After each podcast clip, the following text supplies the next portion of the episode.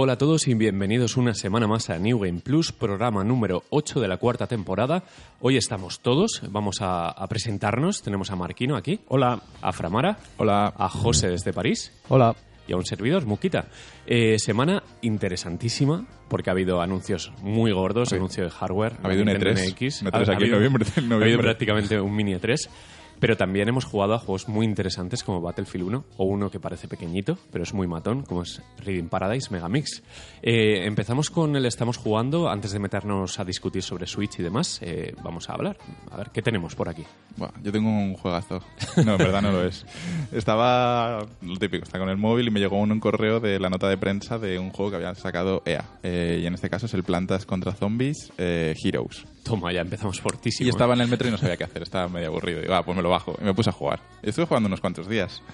El juego, obviamente, está basado en la franquicia de Plantas eh, contra Zombies, pero es una adaptación de un juego de cartas. Es la versión Hearthstone, por ejemplo. ¿En serio? Sí, sí, sí. tiene sus héroes, tiene sus cartas. en No me puedo creer. o sea, realmente lo que es la parte de juego de cartas está guay. O sea, está trabajada. Eh. Hay varios héroes, cada, cada, héroe tiene, cada héroe tiene sus, sus, eh, eh, sus habilidades, sus diferentes zombies o, o plantas, eh, en este caso. Y, y es. eh, tiene, pero no es un, un clon de, de Hearthstone porque sí que tiene algunas diferencias propias que yo no había visto en ningún juego de cartas. Por ejemplo, tiene cinco calles eh, o cinco líneas donde cada carta ataca siempre a la que tiene enfrente. No eliges tú como en Hearthstone a quién quieres atacar. Siempre, digamos, atacas eh, en, tu car- en tu calle. Si hay un Vale. bicho, peleas con el bicho. Si no, eh, atacas al héroe. Y eh, además también es diferente en el sentido de que primero atacan los zombies. Sí. O sea, primero pone en carta a los zombies, luego pone en carta a las plantas. Luego los zombies tienen otro turno para hacer secretos, digamos como para contrarrestar el movimiento de las plantas. Sí. Y ya se hace el combate, ya se hace la, la ronda. O sea, que es un poco como asimétrico, ¿no? Sí, eh, es porque como no es como en Hearthstone que digamos tú atacas, luego ataca el otro cuando tira su carta y demás, sino que aquí tú plantas las cartas y luego se pelean entre ellas. Es un poco diferente. Y el juego en sí no está mal, está un poco orientado a micropagos, también es verdad, para, que, para conseguir cartas, porque hay sobres y todo, sobres de diferentes rarezas y demás. Pero lo que más me chirría del juego es el, el arte, está un poco mal, se ve como raro. O sea, hecho o sea, por el becario. Los héroes como sí que están, los héroes sí que están definidos, pero los escenarios, la, la- pues el típico, lo del jardín o la terraza de un edificio, cosas así, ¿no? Los, los, los escenarios sí, sí. del propio juego Sí. están como borrosos, o sea, se, se ven mal, o sea, es como los sprites están raros, no sé, es muy... Me ha entretenido, pero tampoco es un juego al que echarle Sí, a a la ver, han, vida. dicho- han decidido que necesitaban un juego de cartas y han cogido la Sí. primera franquicia que, que se prestaba y... Mm. Eh, una cosa de decir, desde que, desde que empecé a jugar a Hearthstone así súper casual y tal, por fin ahora entiendo los juegos de cartas. Es decir, ahora me hablas de un juego de cartas y más o menos entiendo cómo funcionan, porque Sí, yo antes no tenía ni idea. Además sigue el mismo sistema de primera ronda tienes un sol en este caso o un cerebro si juegas con los zombies, la segunda ronda tienes dos, vas aumentando el, el maná que se llama en Might and Magic y luego pues lo típico, las cartas tienen ataque y defensa y tienen habilidades especiales, pues si lo congelas eh, sube dos de daño, cosas así de, de ese estilo. Y bueno, para la, si la gente quiere echarle un vistazo que es muy fan de Plantas vs Zombies todavía. Siempre es el anuncio Es gordo de 3 Sí. de EA. Exacto. Por cierto, el, el Plantas vs Zombies 2 era el, el Sí. Garden ¿Ese salió al final? Sí, ¿verdad? Sí, Sí, sí, sí, lo hablamos en el podcast, además. al podcast, De hecho, además. Ya, hasta es que como- escribí un análisis en la web. Ya, ya, es verdad, sí, me acuerdo. Es que como lo arrastraron en tantas presentaciones y en tantas tal, yo no- ya no sabía si había salido o no. No, pues está muy bien. Es, es Sí, muy- pero es un, es juego, que, es muy es un juego divertido. que siempre pasa muy desapercibido, ¿no? Sí, porque... Porque es ver, plantas porque contra es zombies. plantas contra zombies. Claro. No, no tiene más. Pero no, ¿no? No, Eh, pero están bien, Garden Warfare están- además tenía un cooperativo muy, muy divertido, no sé, me gustó, ¿eh? Y, y lo digo totalmente en serio. Vamos a dejar la ironía esta con la que hemos empezado de lado, que lo digo en serio, me gustó. Eh, bueno, ¿qué más tenemos? Eh, Marquino, veo Sí. que has vuelto a Overwatch. Sí, eh, jugué a Overwatch. eh, Bueno, he estado jugando tres noches con amigos y tal, porque el juego al final gana en eso, en va, vamos a echar un Overwatch. Y con motivo de Halloween, además de poner mogollón de contenido como skins, que sí, grafitis y contenido este que te salían en las cajas, que ahora son calabazas, han puesto un, un evento, un modo de juego que solo dura hasta el 1 de noviembre, que se llama La venganza de Jungstein. en el cual es un PvE, es un Tower Defense en el que juegas cuatro, cuatro humanos, o sea, tú y tres amigos, o con IA, te puede, o sea, perdona, eh, matchmaking, te puede buscar randoms para jugar, y juegas contra, contra la CPU. Y la selección de héroes que te deja coger es cerrada, solo puedes coger a Soldier, a Hanzo, a Macri o a Ana, eh, de manera que más o menos es el rol, eh, ya está buscado el rol de cada personaje para no romper lo que sería el, el modo de juego que han creado. Y nada, estás en una pequeña área cerrada, que es una adaptación de un mapa nuevo que sacaron hace poco, Sí. que es Ancient el, el- World el que es como medieval, ¿no? que es como medieval, Mm. es pequeñito y consta de no son oleadas porque en realidad es tiempo y salen enemigos cada vez más difícil, un rollo Left 4 Dead, Sí, sí, sí. más o Es menos. lo, que, que- es lo que te iba a decir, más que un Tower Defense es como un modo horda Sí, barra pero Left 4 te- Dead. exacto, pero te tienes que defender ahí. de- es, es que no sabría tampoco definirlo. No es Tower Defense porque tampoco eh, hay rondas donde paras y construyes, pero tampoco es un Left 4 Dead porque no sales de, de ese área. Es Sí, es, es un modo ¿vale? horda, básicamente, Sí, de aguantar la, aguantar, el, aguantar la zona mientras vienen enemigos y de vez en Exacto. cuando te aparecen bosses. Te sale, exacto, hay cuatro bosses que además siempre son los mismos que Reaper, el Radhot, Mercy y el Jungstein. que Además van customizados también Qué con, guay. con Claro, con llevan las skins, Frankenstein, las que skins sí, de Halloween. Esas. skins muy chulas. El tema está en que va por tiempo, o sea, es decir, cuando salen los enemigos básicos, si no los matas, no dejan de aparecer, o sea, se van acumulando, se van haciendo una bola enorme y de repente sale el boss y tienes el boss y los chorrocientos enemigos que no has matado durante todo Vale, el rato. vale. Entonces sí que tienes la presión esa de que tienes que ir limpiando y te tienes que coordinar muy bien porque parece jodido. O sea, al principio aparecen unos robots que flotan, que van así como electricidad, como que los ha creado el Jungstein este. Y parece que de dos disparos los matas, pero poco a poco se va acelerando el tema. Mm. Y es jodido, ¿eh? Porque además, Además, hay la- dificultades para pasártelo. Y pasártelo la dificultad más jodida. Además, creo que da un logro dentro del juego. Te dan. Sí. Eh, y luego la, la IA, el, o sea, los, los enemigos normales, digamos, son como zombies un poco. La Sí. IA no es, no es especialmente buena. Pero los bosses sí. O sea, los Sí, bosses sí, sí, que, no, no. sí que usan las, las habilidades de los personajes y todo el rollo. Pero es que no es muy buena la IA de los zombies, por así decirlo. Pero el tema es que son muy insistentes. O sea, te Claro. persiguen, no te dejan de y te.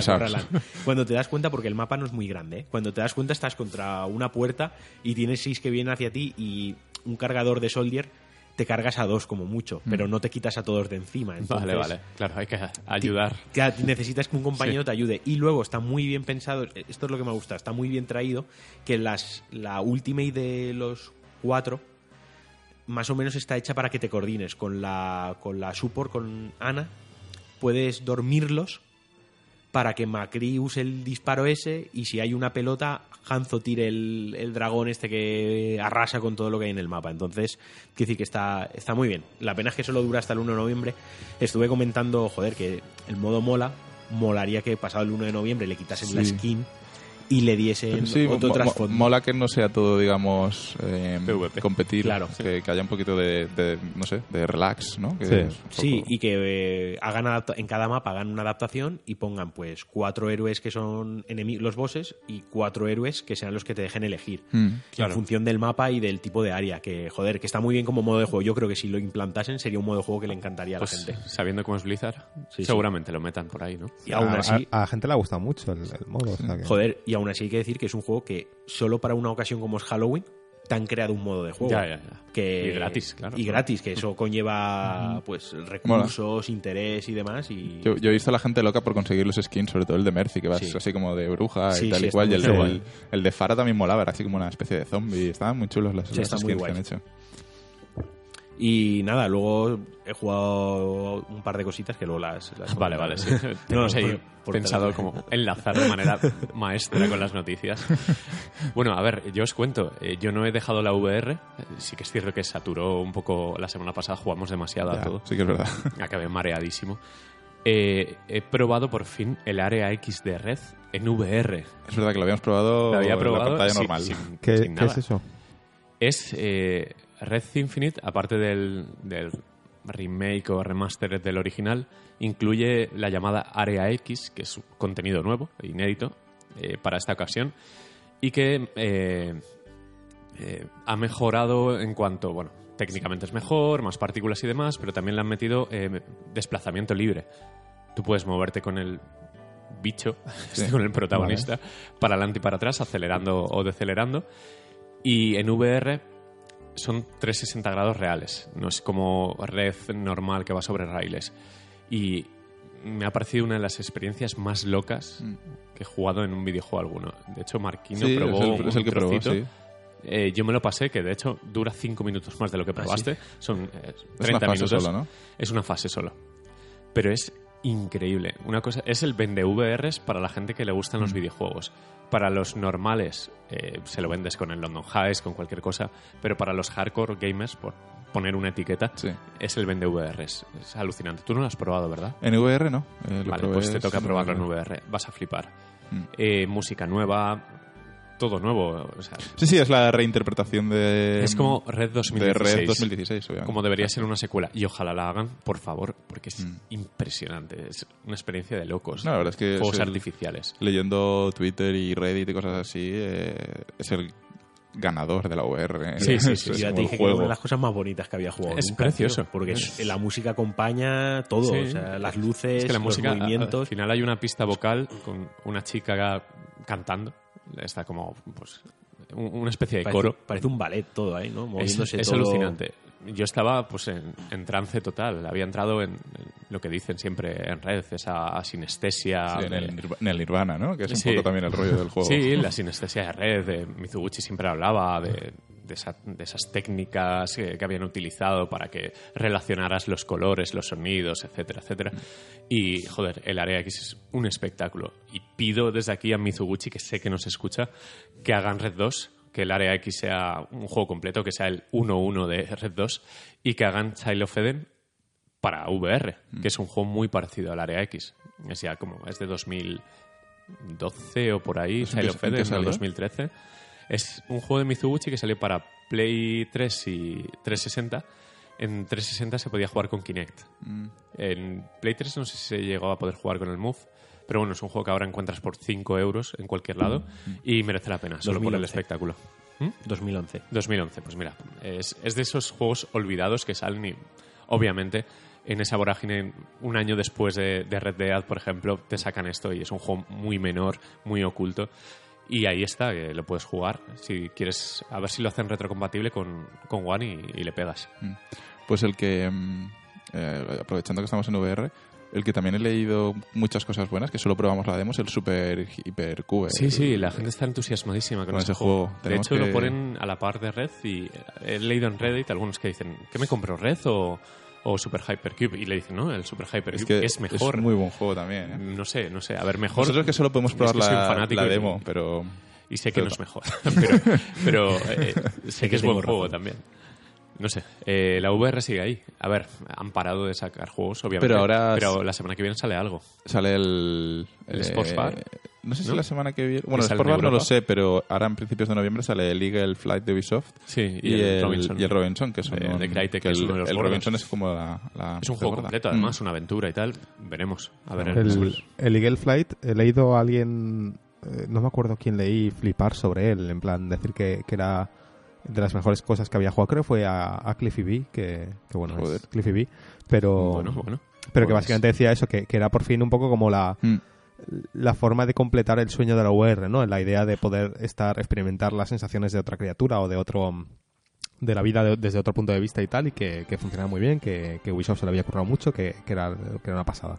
Sí, porque Vale. el juego ya ha salido para, para Oculus y Vive, o para uno de los dos al menos, y para Play ¿Sí? iba a salir un poco. Sí, salió Pues igual, igual por eso hablo de él, porque Sí, lo, sí, sí. seguramente lo pilló para Oculus. Salió la semana pasada, me parece, pero solo para, para los de PC. Curiosidad total, ¿eh? Porque si habla bien Cliffy B, aunque bueno, Sí, Cliffy porque B tiene yo- A ver, Cliffy es- B es Cliffy B y a veces se flipa innecesariamente, pero, pero bueno. que hable bien de repente de un juego Sí, es significativo. Lo presentaron en no sé qué, no sé si fue de algo de Oculus o de, del Vive, en una Yo creo que lo presentación. presentaron en E3, ¿eh? ¿Y en, o en el E3? Sí, bueno, en puede uno de ser. estos reels de vídeos de... un toma vídeo, toma vídeo, toma vídeo, toma vídeo. No, pero yo vi, un, yo vi una presentación que estaba la peña allí jugando, de Sí, developers y tal y cual. Sí, una carrera. Sí, puede y eran, ser. eran cuatro y estaban jugando dos contra dos. Y, y me pareció un poco meh, pero no sé.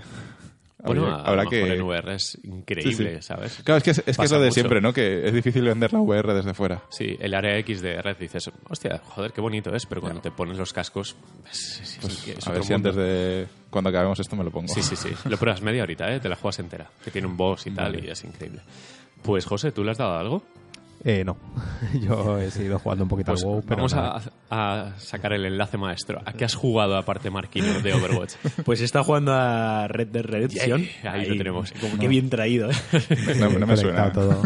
Ahí La re- sinestesia. retrocompatibilidad en One, ¿no? Eh, bueno, pues con el anuncio que ahora lo comentaremos ya oficial, eh, que era una predicción que hicimos la semana pasada totalmente acertada. Sí, a, que dio rabia Sí. haber grabado tan pronto. Sí, porque además fue como... Acabamos de grabar a las 2 y a las Sí. 3 sacaron la imagen. Exacto. Sí, fue como, ay, ay, vamos a tirar el podcast a la basura, vamos a hacer otro. Yo, de, de hecho, monté el podcast y le puse una canción de fondo al final de... Sí, la de sí.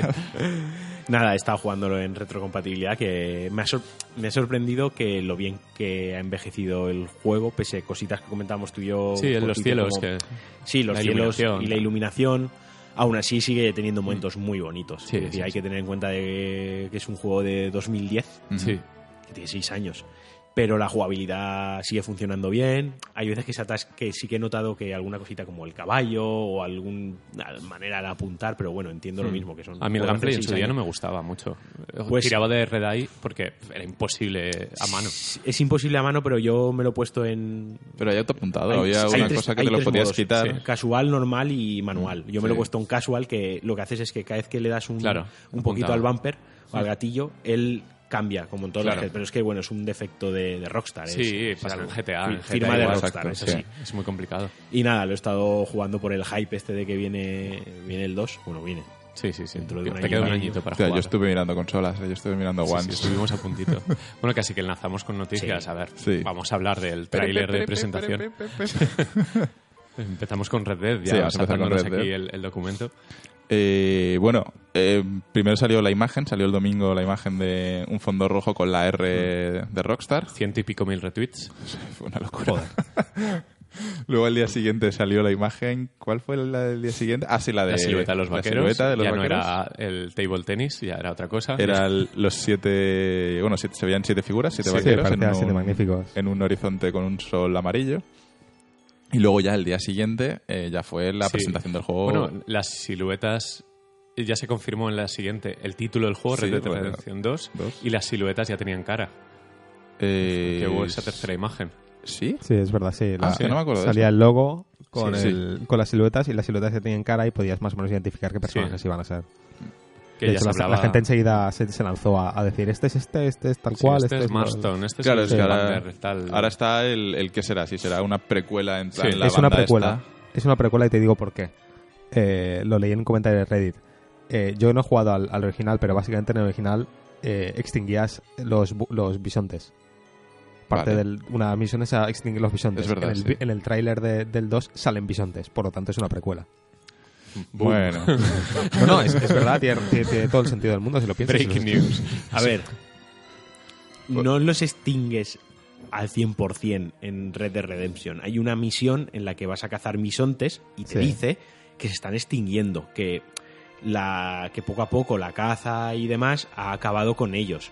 Pero todavía, o sea, no quiere decir que tú en el juego acabas con ellos para Ah, siempre. no sé, yo, te- yo solo he dicho lo que leí. en ya, ya, a ver, que luego, que ver, seguramente es- sea una precuela, es que yo también probable, lo creo. es probable Y, luego además- la otra razón es que todo el mundo decía que básicamente que el, que el 1 es- ocurría en, en el final de la época del oeste, es decir, era Sí, 1911, sí, ¿no? empezabas Sí, ya, ya, en una ciudad ya se moderna. estaba acabando. Exacto. Sí, porque estaba Nueva York, ¿no? Sí. o algo así era. Y luego Pues hay eso. una silueta que es femenina, que dicen que puede ser X personaje, Sí. el primero también. Sí, dicen que es la banda de que es la Marston. banda. Es la banda, ¿no? De, Sí. Yo creo que tiene todo el sentido, ¿eh? Que siete precuela. personajes controlables, siguiendo la estela de GTA V, me parecen demasiados. No, pero yo creo que no van a ser siete controlables. No, yo A ver, espero yo que creo no, que- de hecho. Yo Yo creo que creo si que es un guiño siete, al online, simplemente. Sí, sí. puede ser. puede ser, o si son siete personajes controlables, entiendo que habrán hecho algo para que sea, sea, no creo que sea como el GTA en plan cambia cuando quieras, y igual Más que nada recorres no hay distintos. cruceta suficiente. Cruceta Claro, más R2 igual- triángulos. Igual a, a medida que vas avanzando la historia vas cambiando de personaje o algo. Sí, Pero eh, que vamos, que, también que a ver que Rockstar, quiere decir, si han Sí. hecho siete personajes jugables, lo habrán hecho bien, asumo. Yo lo que, es- lo que he leído es especulaciones de que podría ser eh, que esos son los siete enemigos y tú tienes que... Tú eres otro ser. personaje de los siete. O sea, independientemente de esos siete. También podría ser Que eso. podría estar guay también. No sé, pueden ser tantas, Tantas cosas. cosas. Bueno, vimos un tráiler. Sí, El- vimos o sea, un tráiler. en la, tercera imagen anunciaron el juego para octubre de 2017 y un tráiler... otoño, no octubre, Eso, octubre, Sí, perdona. ojalá. Eh, bueno, he asociado octubre con otoño. Sí, sí, sí. Y que el jueves tendríamos un tráiler. Y el jueves tuvimos un Teaser, pequeño tráiler. sí, trailercillo. No era como los habituales de, Rockstar. 50 segundos, que una te cosita así. explican todo. En plan, Que tiene una estamos en un locución, mundo, una tal, voz sí. en off. No, fue simplemente todo. una puesta en escena del mundo, ¿no? Sí, Un- fue como el primero que salió de GTA 4 que salía Nico corriendo contra la cámara, que era Mm. muy chulo. Algo así. Ah, sí, de eso no me acuerdo. Sí. Aquí en este caso Eh, lo que vimos, escenas del Sí. oeste. Sí, yo lo comparé directamente con el, con el primer tráiler del GTA V y me di cuenta de que el primer tráiler del GTA V era mucho, mucho más completo a nivel de, Claro, de enseñarte sí. el juego que este. Y el juego salió mucho más tarde, el GTA V comparado con, con este. O sea, que te refieres que tendrán que... Este ya está más hecho, ¿no? No, no, al revés. O sea, quiero decir, em, parece que este lo tengan menos hecho porque han enseñado menos del juego de lo que enseñaron de GTA V que salió dos años después. Pero deberían de tenerlo más hecho por el tiempo, ¿no? Claro, o sea, si, si sale dentro de un año, asumo que el juego lo tienen Yo bastante creo- hecho. Yo creo que están jugando con el hype. Que Claro, lo han o sea, hecho- sí. que lo han hecho muy bien, porque esto se debería estudiar es a nivel marketing, se debería de estudiar cómo Sí. han manejado el tema. mía, Twitter se volvía loco. Es que ta- también es un poco eso, el, el, el- el no enseñar mucho no tiene por qué ser una cuestión de no han hecho el juego, sino Claro, es no, claro. una cuestión de que son dos juegos de temática distintas y la forma de crear hype, la forma de, de enseñarte la ambientación y tal tiene que ser A ver, distinto. GTA Rockstar- V es una ciudad moderna y un mundo moderno y muchos personajes y, y mucho humor y tal. Y Red Dead es más en plan de mira estos paisajes, no quieres correr un caballo con, ¿sabes? Con un caballo en ellos. Mm. Eh, es un poco el, el darte esa sensación. Yo entiendo que el trailer sea corto.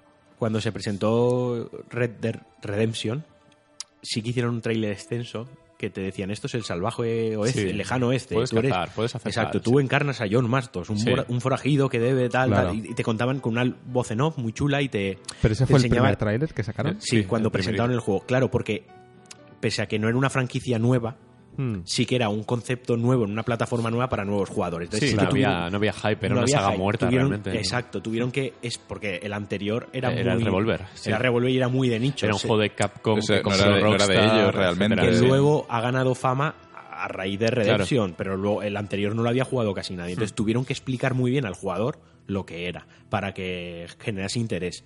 Pero no son tontos, saben que llevan seis años la gente pidiéndolo. ya se claro. pedía en Play 3, se pidió el porta PC, se ha pedido el remaster para la nueva generación, Hmm. se pedía el 2.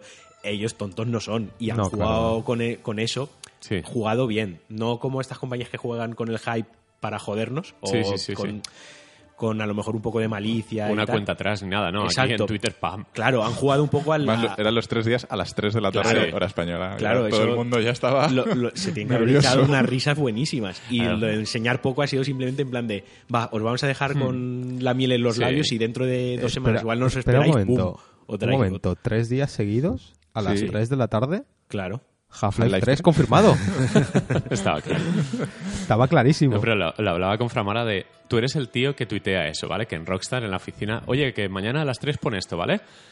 Eh, ¿Cómo estás en tu silla con la imagen puesta en el borrador de Twitter a punto de hacer clic en tuitear? O sea, ¿qué sensación tienes ahí de poder sobre el de hecho, mundo? es, es que creo no que, se es sube, el, que el sube. nivel de engagement más grande que ha habido en, con menos esfuerzo de toda la historia de es un Twitter. puto clic. Claro, es que es subir una Es imagen. como darle al botón rojo que detona la bomba que, Es que revienta el mundo, lo mismo. escribían nada. Subir una imagen y esperar que, la- que internet se vuelva loco. Ya está, Exacto, es como- una imagen de tu puto logo en rojo y ya está. Es, Es que es una sobrada. es como, mira, un día hacemos lo mismo con New Game Plus. El color lo cambiamos y la tuiteamos a las 3 de la tarde y ya está. A ver qué Y pasa. al día siguiente nuestras siluetas. Exacto, exacto. Mira, la foto en el- con lo- eh, vamos a hacerlo. Vamos a probar. Vamos, a, cortar probar. esto del podcast para que les pille por sorpresa. Exacto, exacto. Y el martes Y- sacamos el podcast y ya está. Y bueno, la polémica de que solo llega a PlayStation 4 y One. Sí. Es un poco... Obvio. La gente de PC ha llorado.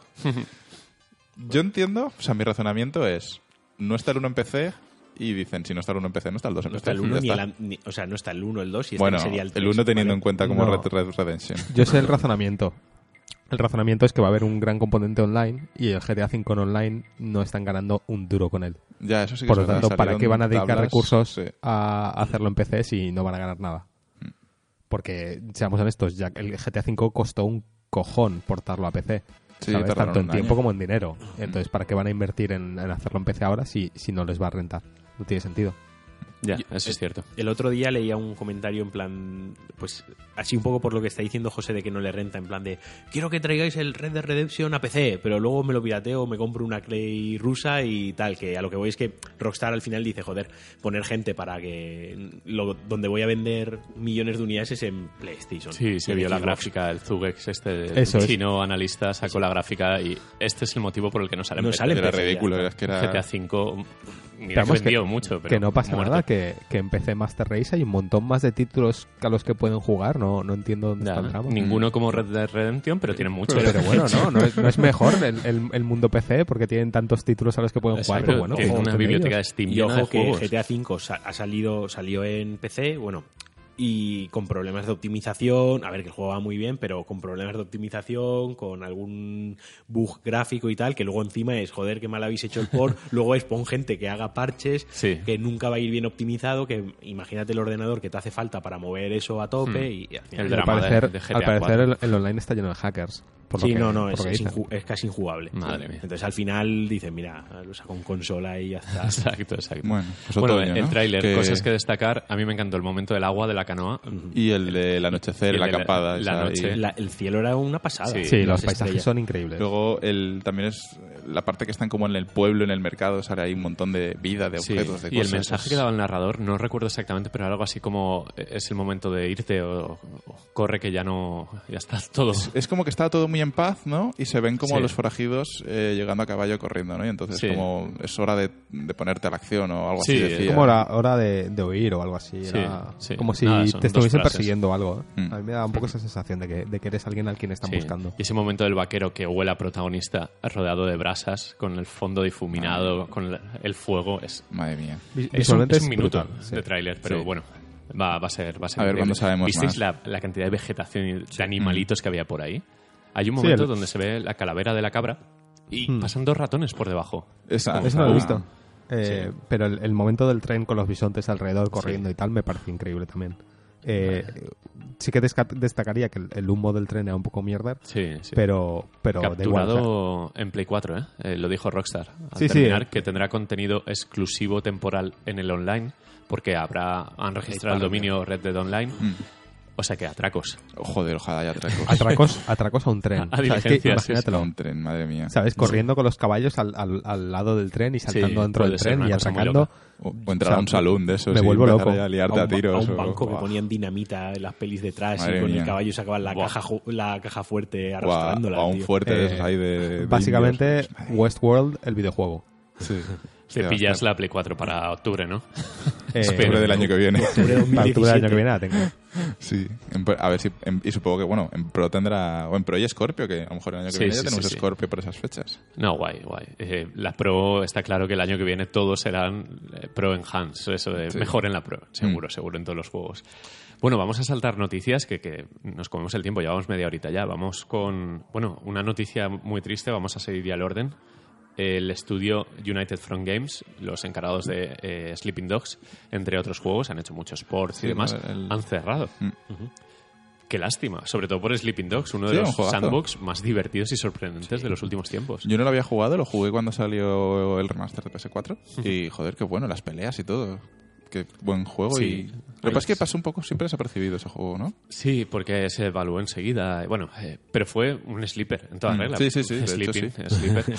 pero fue un poco así. Nadie daba un duro por él. Era como los desechos de True Crime. De True Crime. Sí, y al final se convirtió pues en un juego de triadas con un policía de estos encubierto. Mm. Y Que podías vestirlo de mil formas. Sí, sí, que era básicamente como lo más parecido a Shenmue, Sí. junto con Yakuza que había salido y realmente divertido. Mm. Un argumento muy fácil, pero muy Pero bien juego muy rodado, bueno, sí. Está muy bien montado y muy emocionante. Y bueno, han cerrado, no, no he leído los motivos, supongo que, creo que no problemas había- económicos. Creo que no había un comunicado oficial como tal, Mm. pero todo el mundo lo ha dado ya por eh, cerrado. Eh, ¿Qué más habían hecho aparte de Sleeping Dogs? Ah, había hecho un juego de ports. carreras, el Mod Racer. Sí, el Mod Nation Racers, Este. el Little Big Planet Kart. Suena, este- suena a problemas económicos. Sí. Es, es posible. Es que además desde, desde el Sleeping Dogs no se había No, oído no. nada, ¿no? Entonces. Y la gente pedía secuela y me consta que no vendió mal Sleeping Dogs 1. Y luego para hacer un remaster y Oh, todo. o sea, que- Sleeping Dogs 1. Era de Square no Enix. ¿no? También. Sí. No, pero sí que no había uno, una secuela en camino de Sleeping Dog, algo se comentó. No lo sé. También es que cierra bastante el argumento, el, el primero. Sí, pero bueno, con otro Me sonaba a mí algo. Ya, no sé, una lástima, tenía- la verdad. Pero bueno, cada vez los juegos son más caros y más si son un sandbox tan ambicioso. Y entiendo que, que o te va muy, muy, muy bien. Tipo GTA. Bueno, no nos pasemos. Mira, te va bien en plan un juego. Sí, pero mira, por ejemplo, Famoso. Mafia, que se ha dado también Haciendo una búsqueda muy rápida de Unit from Games. Sí. eh, tenían el Smash más Graph, este que se anunció hace poco, que era como un Sí, Smash TV. Este, este de hecho se estaba jugando, ¿no? ¿Salió con Kickstarter o No me me suena. suena de Marvel, Marvel Battlegrounds, Sí. Sleeping Dogs, el Tomb Raider Definitive Edition. O sea, vale, sí, que, que trabajarían en- participarían, sí. rollo participarían. motor gráfico, el, cosas así. League- el Little Big Planner Karting que comentabas y Sí. el Mod Nation Racer. Sí, estudio menor, rollo sumo, que hace muchos sports y tal, pero Sleeping Dogs es un señor juego. Sí. Eh, Es una pena, vaya. Eh, bueno, esta noticia, Razer compra THX. Bueno, una compra. No, entendí muy bien la compra, pero no sé. Razer, además. Sí. Es como- o Razer. Sí, bueno, será, es un poco como... ¿Qué otra compra hubo así? Eh, bueno, un poco, a ver, salvando las distancias, pero es, es como el, el Apple compra bits, ¿no? De, del mundo PC, Sí, algo así. Sí, es es- comprar una tecnología, un... Sí, por la tecnología, por el, el branding, por, por todo, ¿no? Básicamente ahora si sacas un portátil que tiene una pegatina de THX, pues como que le da un poco de... Claro, ¿no? Porque Razer yo lo veo como algo más feo y más garrulo que Sí, THX, es- por es ejemplo. como lo- porque todo el mundo del gaming es un poco así. Sí, porque son Sí, pero tampoco te creas que. THX tiene... O sea, THX es más un branding que otra cosa. O sea, es un poco el rollo de... Este equipo de sonido tiene certificación THX, que de hecho Logitech lleva sacando altavoces con Sí. certificación... Pero claro, la certificación THX es posible que me esté colando un poco, pero creo que no es para tanto. O sea, es decir, hoy en día... ¿sabes? Bueno, pero se acabó para Logitech y todas estas poner THX, ¿no? Con esto. El caso es que como lo, vemos tanto en el cine, lo- Ya, le da un caché. No sé. Pero es eso, es, parece más que lo hayan comprado por tema de branding que porque vayan a sacar algo útil a, a nivel tecnológico. A ver, que si, lo, si mejoran los cascos que tienen y, y tal, pues oye, mejor no, para todos los luego. gamers, ¿no? Pero, pero vamos, tampoco ha tenido mucho... O sea, no, la noticia tampoco ha sido muy sonada. O sea, salió la noticia Sí, y tal y fue un poco... se- se ha bueno, pues vale. porque, porque necesitábamos contenido, básicamente. De hecho, la otra noticia, esta semana sale el parche 1.4 de The Division. Es muy gratuita, Sí. pero porque somos los dos únicos que jugamos a The Division todavía. Efectivamente. Y de hecho no lo vamos a jugar porque sale el DLC de Dark Souls. Exactamente. Bueno, pues para los eh, nuestros amigos de Murcia que todavía juegan a... No, es verdad, no, pero no lo decimos de... Sí, tenemos amigos en Murcia que juegan a, jugamos. a Ah, The vale, Division. Sí. Pues esta semana no. El parche contarán 1.4 qué que comentamos hace varios programas, ya que arregla un poco el juego, o supuestamente arregla, sale el día 25. Sí, sí, Eh, Yo lo probaré, pero ya para más adelante, Sí. cuando haya un hueco. Ahora sí que antes de, de Nintendo, de Last Guardian, ya es Gold. O sea, es una realidad. Ahora sí. Es una realidad, ¿no? Es Sí, esa es probablemente realmente la noticia, una de las noticias más gordas de la semana y tampoco le he visto que tenga tanto... Se pega fuego la fábrica donde están los CDs, seguro. Que pasa. O La los gente, camiones. la gente no tiene fe todavía que sea Gold no es No, suficiente no para que tanto, que vaya tanto boom. Es como que la gente no se lo cree. Como que dicen, a ver, hasta que no tenga el juego en mis manos, Hmm. esto No, no... La gente llegará a su casa con el disco, lo pondrá, pondrá instalando y se lo seguirá sin creer. En plan, hasta que no se instale, yo no me creo No, esto. eh, PewDiePie, eh, Sony le mandó una demo de 20 minutos, eh, la subí al canal, en plan, Sony tiene los huevos de coger al youtuber más importante del mundo, mandarle una copia y enseñarlo al mundo. Y vi a saltitos, porque no quería ni spoilearme ni nada, y joder, transmite muchísimo el juego. Las animaciones de- del grifo este de Trico es, es otro mundo, ¿eh? hype, Pese a ser Play 2, Play 3, porque al final es muy intergeneracional, demasiado. Mm. Se ha saltado como tres generaciones. Es escandaloso, ¿eh? Puede ser una cosa muy, muy grande. Bueno, para el que no lo sepa, teóricamente sale en diciembre. Sí, sale en diciembre, si ya es Gold. Y me sorprende que siendo Gold ya... Bueno, estamos a, a un mes... Un mes. Un mes sí, pico. un mes para hacer discos, está bien. sí, supongo está que lo, quieren, lo quieren aislar también. en- no lo pueden sacar junto con Call of Duty y todo esto, porque a lo mejor la gente pasa. El juego más cercano, de hecho, es eh, Final Fantasy XV. Es, Sí. es el juego que. Es el, este es el típico juego que 15 días antes del lanzamiento Sí. ya lo va a haber jugado un montón de gente. Que si en las oficinas de Sony, que si en el evento de no sé qué. Sí, que sí, si sí. A los youtubers ya les habrá llegado. Es un de Ya, los juegos pero que llega pronto. a la Espero gente. que lo- se lo guarden sobre todo por spoilers. Que Sí, no se los pasen a youtubers porque la lían, eh, Pero salieron enseguida. tiene pinta de ser el típico juego que 15 días antes, como Sí. la VR, ¿no? Que salió tal día, pero Sí, dos semanas sí. antes ya la había... Sí, pero este es diferente. Hay que tener sensibilidad con este juego porque tiene un final, o es- Sí, creemos bueno, que claro. solo tiene un final y si es un final triste, Es, es spoiler. es, es un alert. clickbait muy fácil para Sí. cualquier web, para cualquier youtuber y da miedo. Supongo que Sony lo sabrá, que mandarán demos y tal para reviews, pero cortarán para que a lo mejor no tiene final, ¿sabes?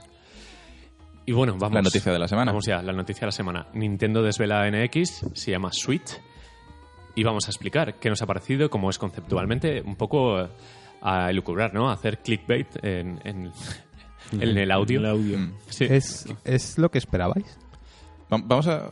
Comentamos un poco primero. Sí, comentamos que... que alguien defina Vale. qué es la consola. Eh, Venga, Vale. José, tú que eres muy nintendero. Yo soy Super Nintendero. A ver, básicamente es un iPad con manetas a los lados. Vale, buena definición. Un iPad con maletas. Eh, em, vale, pues la, la Switch básicamente es un tablet. eh, literalmente es un tablet porque lleva un procesador Tegra de Nvidia que han, han hecho supuestamente personalizado para Nintendo. Y tiene dos mandos a los lados que se pueden desconectar. ¿Vale? Esos mandos conectados al tablet permiten que el tablet te lo lleves por ahí para jugar eh, donde quieras. Y luego cuando llegas a casa hay una estación base eh, donde sueltas la consola, desconectas los mandos y eh, la tablet se queda pues como la pantallita metida en un dock. ¿Vale? Esos mandos que tú has desconectado los conectas a una especie de ba- base central y se convierte en un gamepad de tamaño normal. Eh, y, y entonces la, la tablet pues ahora funciona con, el- con la salida de la televisión eh, desde el dock y tú juegas desde el sofá inalámbricamente con los mandos, ¿vale? Eso por un lado. Luego, cuando te llevas la tablet por ahí, eh, tiene la tablet tiene, por ejemplo, un- una patita que te permite apoyarla como en una mesa y que se quede de pie y desconectar los mandos y jugar de forma inalámbrica con los manditos separados como si fueran el, el, el Wiimote y el Nunchaku, ¿no? Por separado. Pero además, para juegos multijugador, permite que tengas eh, que cada mandito lo use una persona, pues como si fueran los Wiimotes, ¿no? En plan en horizontal, para jugar a jueguecillos. Em, no sé si me estoy dejando algo así de funciones principales de la consola. Yo creo que lo has dicho bastante bien. Ah, está Vale. bien. Es un híbrido, viene a ser un híbrido entre, entre una consola casera y, un, y una consola portátil. Eh, además, hay un mando que sale en el vídeo, que es un mando pro de Wii U parecido, eh, especial para esta consola, que básicamente significa... De hecho, lo que a mí más me ha gustado es que han hecho mucho hincapié en que esto se controla de forma normal, con un mando analógico y un D-pad o, o sin D-pad, no estoy muy claro, hay dos, dos analógicos, no está... Bueno, aún está un poco todo en el aire, pero, pero vamos, que, que vas a poder jugar a juegos normales. Que se, olvid- se acabó el, los controles de movimiento obligatorios y se acabó el tema de los, los Wiimotes y todo el rollo. Es, es una consola más o menos normal. Gracias a Dios. Sí, otra cosa que no sale en el vídeo, pero está mm, semi-confirmada es que la pantalla de la tablet es táctil. Sí, yo he leído que es táctil, pero digamos como... Secundario, o sea, como, como, Sí, como no- ayuda. o sea, eso no- implica no que todos los juegos. para jugar. Exacto. Lo importante es que. O sea, de hecho, eso es lo, lo que me gusta, ¿vale? Que básicamente han dicho, bueno, vamos a hacer una consola que se puede convertir en portátil, pero no vamos a hacer nada obligatorio de lo que tú esperarías en una consola portátil o una consola de Nintendo. Es decir, ni los controles de movimiento son obligatorios, ni la pantalla táctil es obligatoria. Porque vamos a. queremos que la gente pueda jugar como juega una Play 4, que es básicamente con la, ¿sabes? la consola conectada a la tele y el, y el mando normal. Entonces, Además, todos los juegos se van a poder jugar así. También es importante que la tablet eh, no actúa de segunda pantalla como hacía el tablet de mando de. Wii U. Eh, no está pensado para eso. No, la, No. la tablet la, la dejas en la base de carga Sí, y toda la señal hecho. va a televisión. Exacto. Exacto. O la sacas de la base de carga y juegas en la tablet. Pero no hay. O sea, la base de carga es literalmente es eso: es una base de carga con salida de televisión. Hay rumores de que puede que esté ayudando un poco al rendimiento cuando conectas a la televisión, pero no es una consola separada. No funciona si no conectas el tablet al, a la Que es base. uno- lo- los rumores apuntaban precisamente a eso, que es... eh, El cloud computing decían que podría ayudar esa base a, a pasarle potencia extra. al- Claro, sí que hay una insider en NeoGAF que sí que ha dicho Sí. que, que esa base sí que aporta un poco de performance, un poco de rendimiento. Sí, yo he leído Pero no está claro cómo Pero tiene mucho qué. sentido si te la llevas luego por ahí. Correcto, O sea, que juegues porque peor. es un poco lo que yo, lo que yo eh, comentaba el otro día. Mm. Eh, hay un problema y es que si esa base realmente le está dando más potencia a la consola, ¿vale? Suficiente como para que los gráficos sean equivalentes, por ejemplo, a los de una Xbox One o una Play 4 o lo que sea, o, o un poquito inferior. Y luego cuando te la llevas, la consola tiene menos potencia, implica que, los developers tienen dos targets de, de rendimiento y de y visuales. ¿Vale? Mm. Y eso com- o sea, mete una complejidad al, al proceso de desarrollo de juegos eh, importante. ¿vale? Y- Porque llegamos a un punto en el que los developers igual tienen que recortar en, en funciones o en gráficos o lo que sea.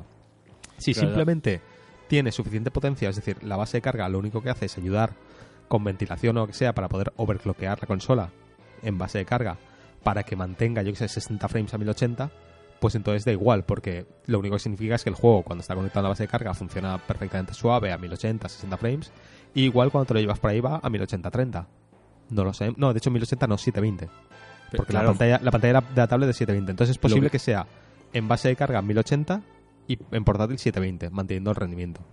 Eso es lo que te quería preguntar, José, que a lo mejor la potencia extra simplemente es la resolución. Porque Exacto. la pantalla 1080 no era. Simplemente Claro, para es. subir que la tele Claro. lo veas a 1080, que Sí. tampoco hace falta una Y, potencia. y porque me sí, parece es- correcto, o sea, me parece la forma correcta de hacer esto para evitar eh, dolores de cabeza a los developers de, de tener que quitar o añadir Exacto. funciones Que para... si, si en la tele 720 es un desastre a estas Claro. alturas.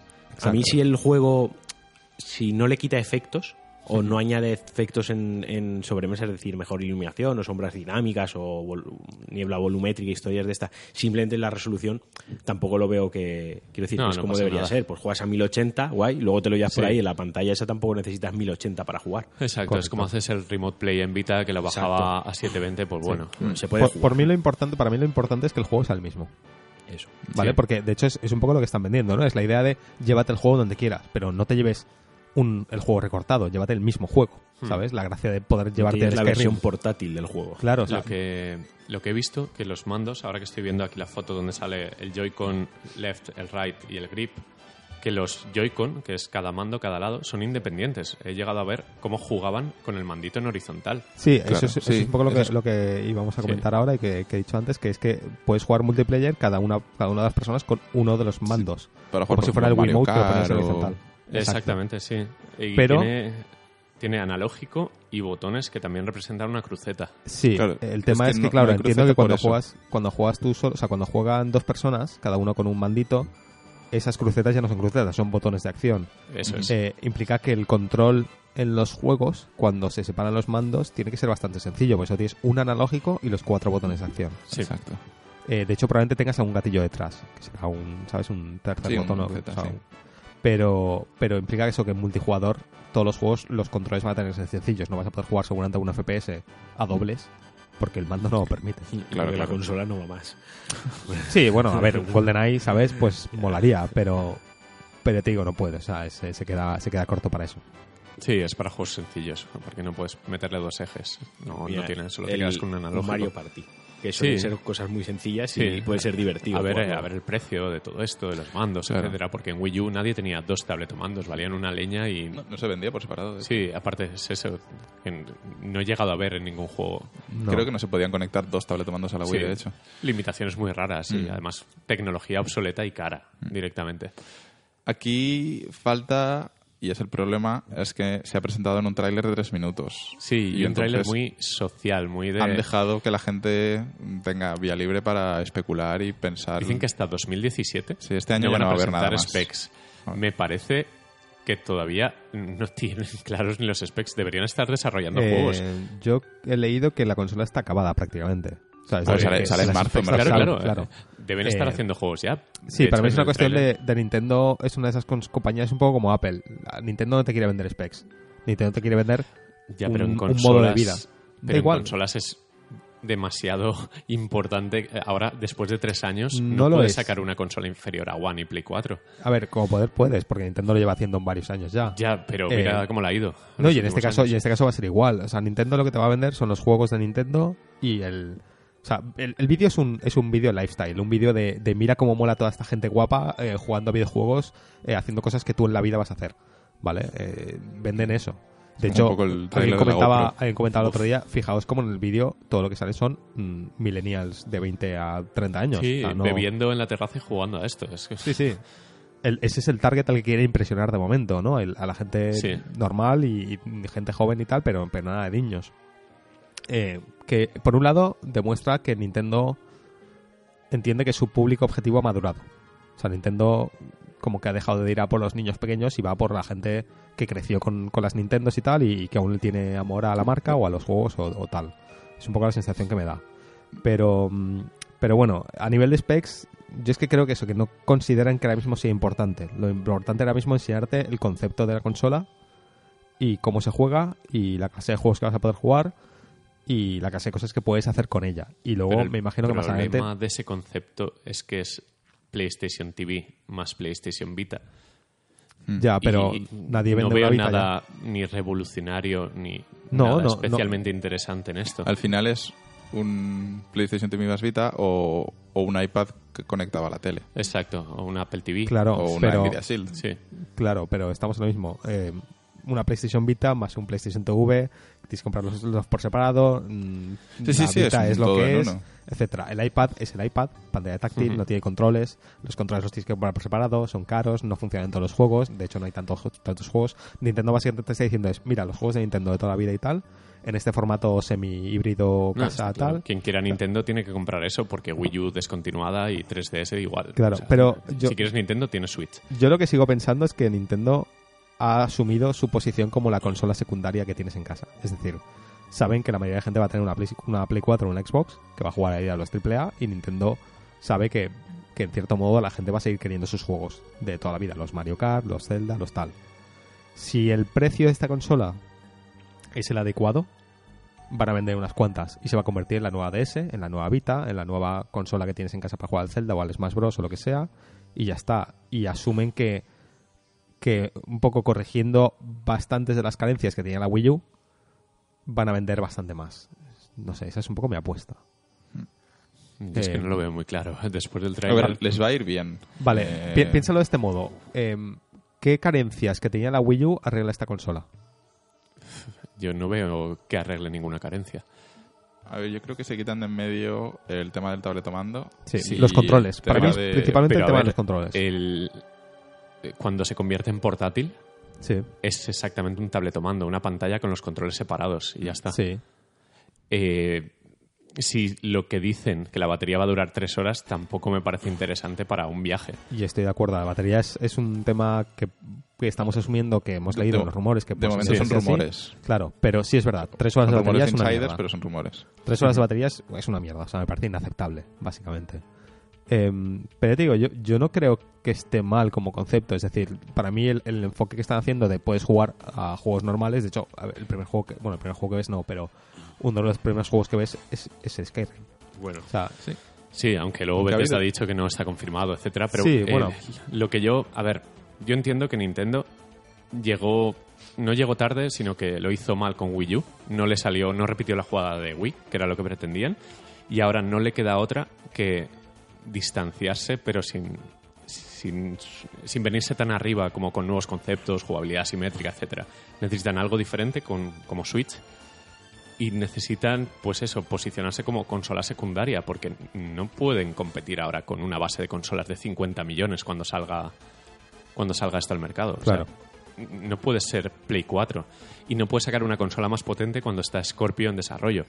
O sea, Es, es lo que les quedaba, Switch, hacer una cosa diferente y sobre todo espero que sea barata.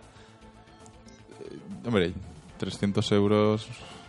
lo Siguen siendo nadie. muchos euros cuando hay Play Ya, 4 por pero 300 de euros. Ya, es que no sé. Luego, eh, bueno, cosas que tenemos aquí apuntadas. eh, soporte de amigos. Sí, por bueno, supuesto. A ver, Eh, van con todo, es obvio. Y mm. será retrocompatible, seguramente. Va no con retrocompatible, de hecho, no va a ser. Pero lleva tarjetitas, supongo que llevará un De, emulador. de acuerdo a Famitsu, que parece ser que habló con Nintendo, Sí. dice que no va a ser retrocompatible ni con Wii U ni con 3DS. Eh, con Wii U, por lo menos en tema discos, es bastante evidente. Claro, a no ser que No bueno, meterán una, una, con- o sea, una Pero en principio con- no lo va a ser, eh, primero por arquitectura. Eh, Hmm. Los juegos, la arquitectura de las consolas son totalmente diferentes, tanto con 3DS como con Wii U. Y eh, por tema de eh, pantallas y controles. Sí. Eh, por ejemplo, Wii U ya no tienes la doble pantalla, ni también tampoco la tienes en 3DS. Claro, claro. Eh, entonces parece que van a cortar. Eh, esto, a ver, lo de siempre, no sabemos nada porque Nintendo no ha dicho nada oficial. Es que no, he- no ha presentado la consola, ha sacado un vídeo. Y falta también lo del Region Lock. lo del Region Ya. Lock eh, dijeron, bueno, la- el insider este dijo que no había. Mm. Que en principio tal. Que en principio no. Volviendo un poco justo a lo que has dicho, fíjate las consolas que no son retrocompatibles, o sea que no van a no vas a poder jugar a juegos de esas consolas. Son Wii U y 3DS, son dos consolas que requerían que todos los juegos tuviesen soporte de doble pantalla, eh, de controles táctiles y tal. Em, o sea, es como, la- para mí es un poco una señal de que eso, de que los juegos de ahora van a ser juegos que funcionan pues igual que los juegos de Play 4 a nivel de controles. Mm. ¿Sabes? Sumando los sticks analógicos y los digitales y tal. La pantalla táctil va a ser una opción porque, por lo que leís, la, la pantalla táctil se va a usar para menús y demás historias, Sí. pero no son obligatorias para jugar. Yo, para mí, yo creo que el, el principal problema de la Wii U fue el soporte de third parties, ¿vale? Nadie hacía juegos para Wii U porque requerían hacer un juego completamente diferente. No, y por política de Nintendo, imagino, siempre han dicho que a la hora de distribuir copias, Nintendo posiciona sus juegos siempre los primeros, con más También. copias, más publicidad, y relegaba las third parties a eso, a, a que era imposible conseguir un Castlevania para si Game han, Advance. relajado, si han relajado esas restricciones y Sí. encima los juegos ahora son mucho más fáciles de, de- de hacer, digamos, porque puedes hacer el mismo juego, simplemente lo reduces en gráficos y ya está. Sí, mercado digital, que ya está como Sí. súper establecido. es, es más posible, primera, que haya más juegos diferentes para la Wii U y, y por lo tanto la gente menos reacia a comprarla porque saben que van a poder jugar al Call of Duty. Claro, pero es que si vuelven al juego tradicional, ey, salen tres años tarde, con una base demasiado importante de One y Play 4. No, pero lo que les interesa es, eh, vale, yo tengo esta consola en casa. eh, Vale, la compras por Nintendo, está claro. No la la compras compras para Nintendo, jugar a Call of Duty. Pero a lo mejor no quieres. Tampoco eres un gamer tan hardcore y pues, oye, si el Call Claro, of Duty sale y se ve un poco peor, pues oye, para Pero el gamer no tan hardcore ya tiene un iPad en casa. Es como. Es un hueco complicado de, de llenar. No lo sé, no lo sé. Bueno, pero tienes los juegos de Nintendo, me. Al Sí, Y el, ah. y el iPad al fin y al cabo no lo usas para jugar normalmente, lo usas para jugar a los cuatro juegos chorras de iPad, pero antes es más una herramienta de, de internet que, que de, Sí, que de a jugar. mí es que me ha dejado muy frío. Vi el tráiler y dije, bueno, vale, ok. Sí, a ver, yo no Eh, creo, ojo, yo no creo que esto sea, ¿sabes? Un megatón, una, una revolución o lo que sea. Pero desde luego es mejor que la Wii U, en prácticamente en todos los sentidos. Y, y me parece, no sé, yo tengo mucha curiosidad. No, Sí, a ver. no es un instabuy para mí, ¿eh? Ojo, no dependerá mucho de batería, precio, juegos, etcétera. Pero me parece un movimiento bien, o sea, no, no tengo No, ningún está problema claro. A ver, ya que te vas a poner a jugar al Zelda, al Breath of the Wild este, pues lo juego en, en la Switch, Mm. ¿sabes? Como pasó un poco con la Wii cuando salió el Twilight, pues dije, venga, me compro la Wii y lo pruebo. Sí. Pero a ver, ese es el tema, a ver cómo se portan las third parties y si sacan una versión de, yo qué sé, pone Call of Duty por seguir con este juego, cuánto va a vender ahí eh, respecto a Play 4 y Xbox One, si les va a rentar, si luego todas las fotos estas de todas las compañías van a programar para tal, eso también sale con consolas que están muertas. Al final depende mucho de Nintendo y del éxito, de lo que cale un juego que suele vender 20 millones de copias, si en la Switch vende uno si llega, pues dirán, pues a lo mejor no merece la pena invertir en, en la Switch. Ah, Esto eh, es inevitable que el tiempo lo diga. Es como Claro. Wii U también empezó con third parties. Pero eh, es Y el acabó timing. sin el que veo muy raro es el timing. Es sacar una consola que tampoco va a ser más potente y que los atractivos es como, bueno, tiene una pantalla, te la puedes llevar por ahí.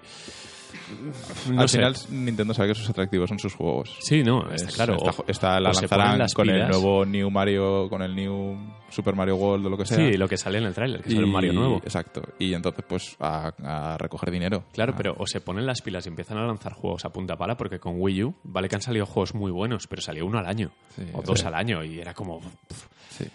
Mi Si te gustan los, de Wii U si te gustan los 15 juegos, no puedes, no puede ser tu única consola. Y creo que con Wii Switch, o sea, con Nintendo Switch, va a ser un poco por el mismo. Wii Switch, ese es el problema. Wii Switch.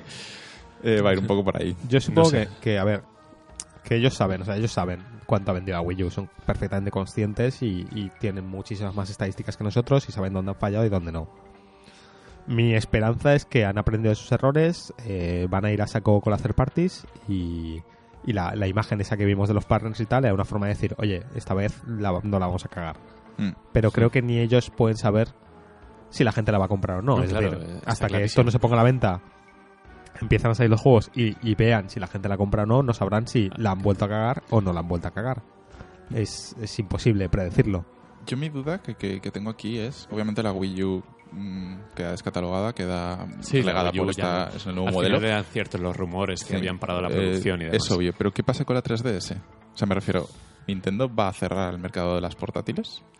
¿Es posible? La, la 3DS vale 100 euros. Sí, Yo no creo puedes- que poco a poco desaparecerán las de... Sí, pero si esta va a aparecer a 300, va a salir a unos 300 euros, no puede competir, me refiero. La gente que tiene la 3DS, la mayoría son, eh, un- como una parte del mercado son eh, chiquillos que sus padres le compran la consola que vale 100 euros y tienen juegos bien para chiquillos. Estamos hablando de una consola de 300 euros como portátil. Sí, pero piensa también que muchísimos chiquillos juegan con el iPhone de su padre. Es decir, mm, yo, a ver, yo no sé cuántas DS quedan por ahí. La, la DS yo creo que La se sigue bastante yo, banda- yo veo bastante la bien. DS. Sí, Hay veces que, la- que a veces que incluso a ¿eh? 80 euros la, la 2DS, que Joder. es el sándwich ese, o sea, me refiero. Es una consola muy bien de precio que se vende como churros. Puede ser y, que la y mantengan. tiene bastantes sí, sí. juegos relativamente. Sobre todo por el precio es posible que la mantengan. Pero críos con 3DS eh, hay mogollón por la Mm. calle. O Sí, vas a tomarte y una no cerveza, niños, sí, sí. la típica horchatería o lo que sea, y la mesa al lado hay un crío y está con la Pero 3 porque el padre al lado de la 3DS. Con para el tema del Street Pass y tal, en convenciones, siempre que voy a ferias, todo el mundo con una Claro. 3DS por ahí. Por eso que me refiero, Nintendo, joder, siempre he tenido un historial de tener unas consolas portátiles de puta madre. Me extraña que... No sé, ¿qué va a pasar ahí?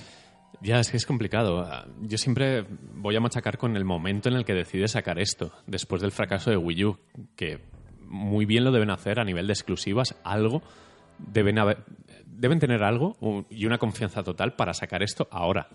Y sabiendo que no van a competir en potencia, porque todo lo que sea portátil, que el procesador esté en la propia pantalla, que sea una tablet, ojo, que no sé, no sé un Nvidia Tegra, no sé hasta dónde llega. No sé si llega a Play 4 a es que no 720. lo sabemos. Ah, no, no, a Play 4 yo, yo creo que no Claro. llega, ¿eh? Ojo. Pero tampoco lo sabemos todavía. Es decir, eh, Nintendo, o sea, Nvidia ha sacado, sacó un blog post diciendo sí, usan nuestra CPU. Y sí, tiene más o menos estas cosas. Pero no sabemos nada más. Eh, entonces yo creo que hasta pues casi marzo no vamos a saber nada más. Ya, ya, pero estamos muy cenizos. Pero bueno, a ver, confiemos en Nintendo. A ver, yo entiendo un poco el enfoque negativo porque es verdad que estamos quemados de, de la Wii U, ¿no? O sea, muchos los co- la compramos y la acabamos vendiendo porque No, y, vimos que no... y de Wii, ¿eh? Y de Wii. Es es que decir, de que Wii. Wii triunfó, pero a nivel hardcore tenía de los mejores juegos de la historia, como los Mario Galaxy, pero el catálogo eh, en cuanto a hacer parties era como, bueno, Es que estoy mirando ahora y la Wii U salió en noviembre de 2012. O sea, hace sí, cuatro años de este mes. cuatro años va a hacer y muerta, sí. Es que es muy cortito el Sí, periodo. sabiendo que 360 ha durado 10 años, por ejemplo. Y, y creo que asumir... O sea, es, es equivocado ir con la mentalidad de que Nintendo va a intentar recuperar a los hardcore gamers. Yo creo que Nintendo no va a intentar recuperar a los hardcore gamers ni, ni quiere hacerlo. Pero sí, leído- que quiere, sí que quiere hacer una consola un poco más competente. He leído a insiders que eh, varios juegos que están en Play 4 ya estaban siendo portados para Switch. Es decir, que catálogo third party parece que va a tener, pero ahí entra si eh, va a vender lo suficiente como para que sea interesante seguir manteniendo el desarrollo para, para Switch. También es cierto que Nvidia va a facilitar muchísimo el desarrollo. Cualquiera va a hacer juegos indies. Sí, eh, también es posible. Es, es el mercado indie, precisamente. Eso Yo había es. leído mucho que puede ser la sucesora de la Vita, en ese sentido, que es la No, que. o- ojalá, eh, ojalá. A ver, yo portátiles, pues bueno, porque Vita me tumbaba en el sofá. Yo el concepto de portátil ya lo entiendo como jugar tumbado en el sofá o en la cama, no sacarla por ahí Sí. a la calle. Y el hecho de que, por ejemplo, con Wii U, con el tabletomando, enseguida se desconectaba porque el alcance era una mierda Mm. directamente, me llama la atención el poderme llevar la Switch esta, eh, jugar a la cama y ponerme a lo mejor, estoy en la cama con, con Ana y ponemos la pantalla en medio, quitamos los mandos y jugamos a dobles. O sea, momentos muy guays, tipo eso. Yo Pero lo claro. decía ayer, un Hotline Miami a dobles en una Switch. Sí, exacto, Yo exacto. le daba, ¿eh? Cosas así está bien. Para moverla por casa me parece muy guay. Que puedas jugar a un juego gordo tipo Skyrim, como el que sale en el tráiler, desde, por ejemplo, donde estamos grabando, que es la segunda planta de, de mi casa. Porque sí, porque me la quiero llevar aquí, porque quiero ver otra cosa. Porque la tele está ocupada. Sí. Eso me gusta. El- el- porque la tele está ocupada es una buena razón. Exactamente. Pero claro, me pongo cenizo en cuanto a perspectivas de futuro, de realmente con la base de consolas que hay ahora de actual generación de One y Play 4, Switch va a tener un hueco lo suficientemente importante. Sus juegos, yo creo que sí. O sea, A ver, sí, Mario, Zelda, todo. o sea, a Pero caer. repetiremos historia que se ha repetido desde GameCube con las third parties. Posiblemente. Sí, y, seguramente. y ahora podemos teorizar, pero hasta dentro de un año o dos no vamos Sí. a saberlo. Claro. El FIFA saldrá el primer año y dejará de salir porque no vende una mierda, porque el público de Nintendo no quiere un FIFA. No sé, es que hay muchas incógnitas. El problema es que estos cuatro años de Wii U han hecho daño en el sentido de cambiar el concepto de lo que la gente cree que es la Nintendo. O sea, en este caso, ¿sabes? El- la gente ahora mismo ya no va a ir a buscar FIFA o Call of Duty en, en la Wii U, porque, o sea, en la, en la Switch, porque ya has asociado que no es esa consola la que vas a jugar, cuando antes sí que era la que podías ir a jugar esos juegos. Entonces, falta ver si la Switch es capaz de cambiar otra vez ese concepto y que puedas volver a jugar a cualquier juego en esa consola igual que hacías antes. Sí, sí, a ver, que, que me gusta la idea de jugar a un Mario bien gordo eh, en cualquier parte de la casa y, y que sea lo suficientemente potente para que no haya un cambio generacional como con Wii U, que al final es como, tío, es una Play 3 y poco más, Mm. pese al Xenoblade que se ve muy bien y tal. Quiero que sea, pues eso, pues eh, un Dark Souls, ¿sabes? Que en Vita era imposible y que lo pueda jugar en, en esta consola. Hombre, From Software está en la lista de... Claro, la claro, lista. por eso. Por eso digo que, a ver, tiene buena pinta en cuanto a eso, pero en cuanto al primer año, que todo el mundo va a sacar el remake de Demons. el remake de Demon, sí, sí. Además, una IP de Sony, o sea, saliendo ahí. No, pero tiene buena pinta en cuanto al primer año. Lo que me mosquea un poco es eso, su capacidad para aguantar en el tiempo sin convertirse otra vez en una consola de Nintendo. Ya. Pero veremos. En fin, No sé, es interesante porque, joder, sale una- nos la vamos a comprar los cuatro, si está Sí, claro. sí. Y, y seguramente el día uno. Tú seguro, los demás ya veremos. Joder. No, pero además sale, madre mía, es que sale, Sale en en, marzo. en Marzo, época de bodas el- para nosotros, sí. Y en marzo era el mes, febrero-marzo era mes guapo Sí, también. Ya, marzo ya es tenéis regalo de bodas anticipado. Una Switch para la boda. Exacto, para Y jugar allí. sabes, en el banquete una Switch en cada mesa. Exacto, exacto. El regalito. Bueno, pues nada. eh, Vamos con juegos. Vamos con juegos, ¿no? Hacemos un pequeño parón que lleva, bueno, un pequeño parón, llevamos una hora, ¿sabes? Paramos y, y Battlefield 1 y Reading Paradise. Venga, hasta ahora.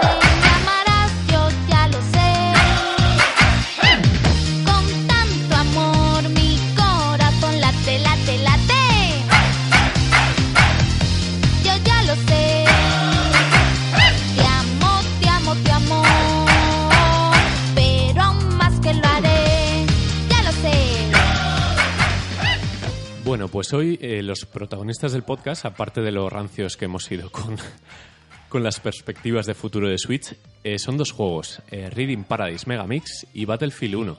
Dos juegos creo que no pueden ser más opuestos. Uno es la, la crudeza de la guerra y luego la felicidad de, de hacer las cosas con ritmo.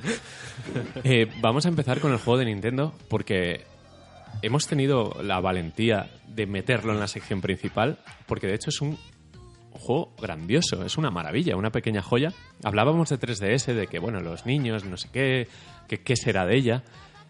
Pero ojo, porque todavía siguen saliendo joyitas, ha llegado bastante tarde, es un juego que originalmente salió en junio de 2015 en Japón y en, y en Norteamérica, pero en Norteamérica creo que solo, solo estaba disponible a través de la eShop, creo que salió a 25 dólares, un, un buen precio, y creo que ahora en, en Europa ha salido por 25 euros, cosa que es Está muy bien, sobre Sí, todo viendo políticas de precios. 40 normalmente. Claro, de lanzamientos portátiles que en móvil a lo mejor por 3 euros tienes otra cosa que en la 3DS vale 40, que no tiene ningún sentido.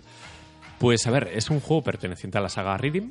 Eh, apareció primero en Game Boy Advance, el Reading Tengoku, luego Reading Heaven en, en 3DS. No, en Nintendo DS, perdón. Y luego apareció eh, Reading Heaven Fever para Wii. Es una saga de minijuegos musicales, como puede ser WarioWare, que al final son minijuegos sin música, son de apretar controles con un botón, con dos, con la cruceta. Y que ahora pues han decidido recopilar todos eh, o la mayoría de pruebas de estos juegos y la han sacado en, en 3DS, en versión portátil. La historia del juego es una historia muy monger, muy, muy a lo Nintendo, con ese sentido del humor tan blanco que tiene, tan divertido. Básicamente, eh, el protagonista es Tibi, una especie de perrete así rosado, que ha caído de su, de su tierra, de su hogar, que es, no me acuerdo cómo se llama, Paradisia o algo así, creo que es así. Eh, ha, caído de esa torre y para volver a subir tiene que pasar por una serie de pequeñas torres que están, pues, eh, viven, viven eh, personajes muy pintorescos, que al final le ponen un reto a Tibi, y ahí juega un poco con la ironía de los juegos de Eres el recadero, de, ojo, eh, que necesito subir otra vez a, Paradisia, ¿qué hago? Pues verás, eh, te voy a pedir una serie de encargos, y Tibi responde, anda, no me lo esperaba, jiji, jaja, ¿sabes? Un poco con... Y los encargos todos se basan en el ritmo. Todo el santo juego eh, utiliza la broma, el chascarrillo de, pues verás, esto se soluciona no con dinero y con trabajo, con ritmo. Y jiji, jaja, otra vez la broma. Pues eh, Tibi se pone a escalar pisos en la torre para poder eh, volver a su casa y cada piso de la torre pues está dividido en pruebas. Las pruebas son pruebas muy rápidas que pueden durar 30 segundos, un minuto, un minuto y medio y se basan en darle al botón en el momento concreto. De hecho, eh, está medido por tiempo, puedes darle o muy pronto, muy tarde o perfecto, que sería tal cual en, en la décima adecuada. Y es básicamente una pequeña joyita debido a la imaginación de las pruebas y a la gran música que tiene el juego. Voy a intentar, eh, si monto el podcast, poner la banda sonora de fondo. Es increíblemente chulo. Y es un juego más largo de lo que parece, porque al final serán más de 100 pruebas. Creo que tiene 30 exclusivas para esta edición, más recopilatorios. Tiene una especie de cafetería donde puedes comprar minijuegos para jugar las veces que quieras, comprar música, tienes una especie de pinball también para potenciadores. Y al final, eh, yo no he jugado tanto como por ejemplo mi novia, pero ella, que no suele jugar a videojuegos o juega muy pocos, le gusta más verlos que jugarlos, eh, lleva como unas 15 horas jugadas, de hecho ahora mismo mientras grabamos seguramente esté o escuchando esto de fondo o jugando, y le ha parecido una de las joyitas del catálogo, una de las cosas más chulas y más divertidas que ha jugado en mucho tiempo. No sé si tenéis alguna pregunta sobre este juego. Es que al final es muy sencillote. Es básicamente Reading la saga recopilada en un cartucho. No sé si... Yo habéis- solo, yo solo he oído cosas buenas del, es, del juego. Es ese pequeño goti que sale de manera inesperada. Eh, El, el Sí. otro día en, en Twitter, eh, Alejandro Pascual de 3D Juegos, que le mando un saludo porque además sé que nos escucha Sí. todas las semanas, eh, ponía, ya llegó el GOTI y puso una foto Sí, de- sí, sí. del juego, o sea que... Y he leído dos o tres comentarios más que era un juego que esperaba la gente, yo no lo conocía, lo conocí por ti y lo googleé y tal, y que todo el mundo habla bien de él. Sí, Yo- al me final- apetecería jugarlo, de hecho. Es una saga bastante poco conocida en general. A ver, WarioWare, pues dentro de su nicho de juego de minijuegos se hizo famoso. Al final dices WarioWare y casi todo el mundo ha jugado porque tuvo versión para Wii U O lo, incluso. o lo conoces, al menos lo conoces. Sí, exacto, te suena. Este es muy parecido, es como un, un brazo, una rama más de WarioWare, pero en versión musical. Es complejo porque al final las pruebas, aparte de que son tan absurdas que dices, ¿qué coño ha fumado el que le acaba de hacer esto, el que acaba de dibujar esta prueba? Son complicadas porque necesitas un gran sentido del ritmo y es real. Hay pruebas con contratiempos que, que te descolocan, que dices, vale, ahora es un, dos, tres, le doy. Pero es que luego es un, dos, tres. Sin tener ni idea mucho, sería una especie de parapa de rapper. Sí, a ver, se- lo puedes meter sí. dentro de los juegos musicales. Porque No al lo final sé, es- te- te el pregunto. Parapa eh, sí que te salía como una línea mientras rapeabas y te salían los botones que le tenías Vale. que dar en tal momento. Esto es parecido, pero eh, es más de jugar con los ojos cerrados. Porque necesitas realmente tener ritmo para Tienes hacerlo bien. ritmo. Claro, es un problema. Somos bastante arrítmicos entre que si quieres te paso una pantalla yo, ¿eh? Sí, algunos altos, torpes, etcétera, somos bastante desastres. Pero el juego, como tiene una banda sonora espectacular y cada prueba está creada por un autor diferente, además son los chicos de Nintendo SPD, que son los mismos de WarioWare, y es una maravilla en cuanto a creatividad y música. Eh, el grupo que participa, no sé si se llama Sunko o algo así, es un grupo real de música eh, formado por niñas, por idols, como Morrin Musume y estos grupitos que ya, ya han pasado a, a mejor vida, ya se han hecho mayores. Eh, los remixes finales, cuando subes a cada torre, al final hay un remix que es un recopilatorio que enlaza todas las pruebas que has jugado durante la escalada, pero las sacas seguidas y con una canción de fondo que a veces es cantada. Y claro, hay cada maravilla. Y es que a mí, de hecho, el juego me suena porque alguna vez que has montado el podcast o cosas Sí. así, has, pues, has usado la música de- Sí, sí, de- sí. del juego para, para poner, o alguna canción al final. Es, el- es pop. Los Al final, cortes. el pop da la vida. Si no tuviéramos música pop, seríamos personas bastante tristes. Pues Reading Paradise Megamix es como una oda al pop, pero al pop knife, Mm. al infantil, al, al tierno, al bonito. Y es una delicia jugarlo. Es un juego que no requiere prácticamente ni que mires a la pantalla porque se juega con el ritmo, no requiere apenas botones, es A, B, cruceta, pero ya en las pruebas más complicadas, cuando te piden que hagas como seis patrones diferentes, que es como, vale, o sea, no puedo, o sea, no, no me la voy a pasar en la vida. Y, coño, yo he jugado un ratillo de eso de, va, voy a... Porque al final el juego era más para Ana que para mí, pero digo, lo voy a traer al podcast porque no paro de leer cosas buenas. Se lo pedimos a Nintendo y Nintendo encantada de, de venir aquí y traer este juegazo. Y al final jugué media hora, pero esa media hora decir, quiero más, es, es una droga, soy malo con el ritmo, pero quiero escuchar Joder. esta canción, quiero perfeccionar la Ahora, prueba. ahora luego nos lo enseñas. Sí, sí, os va a encantar, es precioso. Se lo voy a enseñar a Sara para ver si Bueno, resulta no. su 3DS también. A tomar por culo la Pro, me compro una 3DS y juego al... De hecho, si tenéis, eh, si tenéis una 3DS, compradlo. Eh, es que no, no queda otra. No hay más juegos para 3DS ahora mismo. Y tan buenos como este. A ver, sí que es cierto que ha salido Dragon Quest. Creo que ha salido Dragon Quest 7, me Yo suena. es que estoy muy perdido con esa saga, eh. Sí, pero vaya, que para ser un juego first party de Nintendo, de los grandes, parece una tontería, porque lo ves en la estantería y dices, no sé qué es esto, es como el Tomodachi Life este de los amigos también, que era Sí. una locura, pero esto es juego de verdad y un muy buen juego. Y es eso, una oda al pop knife, que, que- el tontipop, es básicamente eso. Y a mí me ha encantado. No sé si José lo conoce de algo, si conoce la saga Reading. Eh, no, la verdad es que no tenía ni idea, me lo estáis descubriendo ahora. Sí, pues... Eh, Suena bien, ¿eh? A ver, suena curioso, pero es la clase de juego a la que yo honestamente no le daría. como- O sea, le daría un rato y tal, estaría divertido, pero luego no, seguramente no seguiría. A mí me, me recuerda un poco al. Bueno, por meter también en juegos musicales, ¿no? Al juego del tambor, este, ¿cómo se llamaba? El de. Taiko no Tatsujin, sí. Es, es de, esa- de ese tipo de juegos. Recuerdo los Felices, ¿no? Son Los Guitar Man también, que estaban muy bien. Los, ¿cómo se llaman? Los Pop and Music, que también eran increíbles.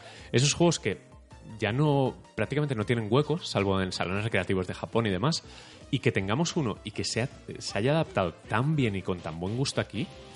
Porque, por ejemplo, rescata pruebas de, de- de DS, como la canción de Fan Club, que es una canción en español sobre el amor, súper estúpida. Al final tú llevas las palmas del coro, unos monetes que están en el público dan palmas. Sí.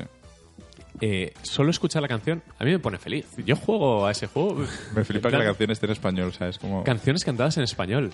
Y- el trabajo de doblaje es como muy bueno. trabajo de doblaje y no solo eso, el trabajo de traducción es brillante. Es decir, el de la torre de, de los automóviles se llama Autonio. es, es muy tonto. Luego tienes unos subjefes o los... Vas recopilando monedas. Eh, Depende de lo bien que lo hagas, tienes hasta un máximo seis monedas por prueba y una estrella, que es como eh, has hecho el perfect. Pues con esas monedas, cuando llegas a un, a un piso de la torre donde tienes que retar a un jefe, pues tienes a tres personajes que son Limoncio, Arandino y Fresio. Sí, es como Limoncio de, de Hora de Aventuras, de, del Unacceptable, es el mismo. Eh, pues tú puedes elegir qué dificultad quieres pagando unas monedas y te ponen pruebas que me recuerdan a los Puzzle and Action estos de, eh, de Sega para recreativas, el TAN-TR y el, y el Ichidan. Hay una prueba que tienes que tirar una moneda al aire y cogerla justo cuando pasan tres segundos. Al principio te ponen un reloj y el cronómetro pone tres. Le das al botón y la coges. ¿vale? Y luego Que sin que ser reloj, ¿no? su- Para Y que- luego sin reloj con el puto ritmo. Que, que, que, eh, he sufrido, es decir, me he puesto muy nervioso porque no tengo nada de ritmo, soy un inútil total. Y lo he pasado fatal de, de decir, hostia, que me duele la cabeza. Pues ya somos cuatro. Y eso, joder. Yo tengo arritmia cerebral, ¿eh? No te No, preocupes. no, yo soy muy torpe, ¿eh? Pero muy torpe de, de no coordinar. Jugando al fútbol y tal, soy el típico patapalo de, ay, que me caigo yo solo. Pues es un poco así. Y nada, recomendadísimo para todo el mundo. Todo el que tenga una 3DS, tenga ya sea para su niño, si, si es- nos está escuchando y tiene ya hijos, o, o si es para él, porque tiene una 3DS y, y cree que aquí en el podcast solo somos de Vita. No, coño, compradlo. O sea, es- De hecho, ya no somos de Vita. Qué guay. ya no somos de Vita, Me- porque Vita me, pasó me gusta a- cuando tenemos juegos al podcast que los recomendamos. Sí. Que parece que veníamos ahí de un par de semanas así un poco de bajona con el No, no, Mafia pero- y con Mafia. el Pero esta vez, eh, a mí Reading Paradise Megamix me parece un juego de. No de 10. Bueno, sí, ¿por qué no? Me parece un juego de 10. ¿Qué coño? ¿Por qué no? Es ver- Este no le veo tu, ninguna tu pega. lista de GOTY va a estar bien con un juego de coches y con Sí. un juego rítmico de... Sí, Forza Horizon 3 me parece perfecto en lo suyo, pues Reading Paradise me parece perfecto como juego portátil. Me Guay. parece ideal, así que Mola. nada. Eh, y ya está, no sé. Es que ahora vamos a una cosa más triste, que es la guerra. Es que es un... Cambio de tema radical. Sí, eh, me parece demasiado agresivo. No sé, ¿hacemos una pausa o algo? No, no, no. Ya, No, ya, es broma, es broma. quiero Va. Bate- Battlefield 1. Venga, Battlefield 1, que realmente es como el, el juego grande, ¿no? De, de la semana, del mes y probablemente uno de de los de los año. top 5 del año, de los más esperados. EA, ¿no? El juego es uno de los Y juegos. review 2.0 porque otro día ya hablasteis de él. Sí, es verdad, es verdad. Pudimos jugar la semana pasada al, Al- al Early Access. al Early Access de- las 10 este. horitas. Mm. Y Yo ahora las agoté. Sí. Estuvimos luego el domingo en mi A casa ver, jugando. eh, yo lo que quiero es empezar con la campaña, porque pese a que últimamente en los Battlefield las campañas son una excusa o son un poco una manera de contentar a, al que no tiene o el que no juega online no le gustan los multis, que en este caso Framara estamos ante un caso. Sí. sí, sí, yo, yo de hecho al principio mi idea original era solo jugar la campaña, porque bueno, yo no soy de multis, Sí. eh, lo he dicho mil veces. Y, y tenía ganas porque, bueno, por el, volver un poco a la Primera Guerra Mundial, ¿no? Hace Exacto, tiempo que sí. se acabaron los juegos eh, clásicos o de históricos. Yo quería comentar el cambio de enfoque respecto a Battlefield 3 y Battlefield 4, que son los últimos numerados. Battlefield 1, eh, digamos que mm, se toma más en serio la guerra. No es el grupo de soldados de Battlefield 3 y 4, que al final es una guerra moderna, y entre ellos llevan un rollito muy de macho, ¿no? De, de chascarrillo. Bad Company. Sí. Incómodo a veces. Bad Company era, se lo tomaba con mucho humor. Sí. Pero Battlefield 3 y 4 sí que hablaban entre ellos, hacían chistes, pero chistes incómodos que hacen entre Sí. soldados, que al final son cabezas huecas, muchos de ellos, y, y van a la guerra por obligación y se, se convierten en una especie de robots. Y, y un poco así, ¿no? Battlefield 4 empezaba con el rollo de corta el cinturón, eh, de que nos estamos ahogando, después de una persecución con un Apache detrás. Era un juego como serio, pero con humor muy americano, ¿no? Y sin embargo, este, Battlefield 1, el enfoque es de héroes anónimos, de personas que por cojones han tenido que ir a la guerra porque les obligaba Sí, su o se, la, país o se la han encontrado. Y que al final son niños pequeños, o sea, son chavales de 18, 20 años, que eh, duraban a lo mejor en el, en el campo de batalla media Sí. hora. Sí, porque lo- lo- y te ponen en la vanguardia, ¿no? Lo que como empieza el prólogo, te ponen en la vanguardia y dicen, no, Exactamente. espera- no esperas que y sobrevivas. me gusta mucho que se haya enfocado como historias de guerra, historias algunas anónimas, otras con personajes conocidos como Lores de Arabia. Mm.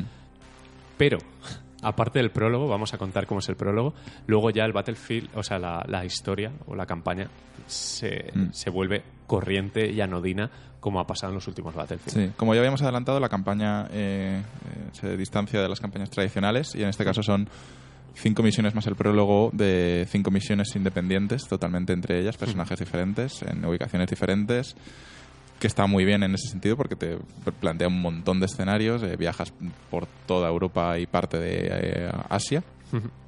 Y bueno, empiezas en el prólogo, que son los, eh, ¿cómo se llaman? Los Hellfighters de Sí, Harlem. los ¿o? Harlem Hellfighters, eh, el escuadrón eh, negro de la Primera Guerra Mundial que protagoniza la portada del juego. Mm. La Y- portada y la figura coleccionista. Exactamente. Aunque en el juego la única importancia que se le ha dado ha sido 10 minutos de prólogo. Sí. Bueno, y en el online luego. Bueno, en el online están, de- están ahí.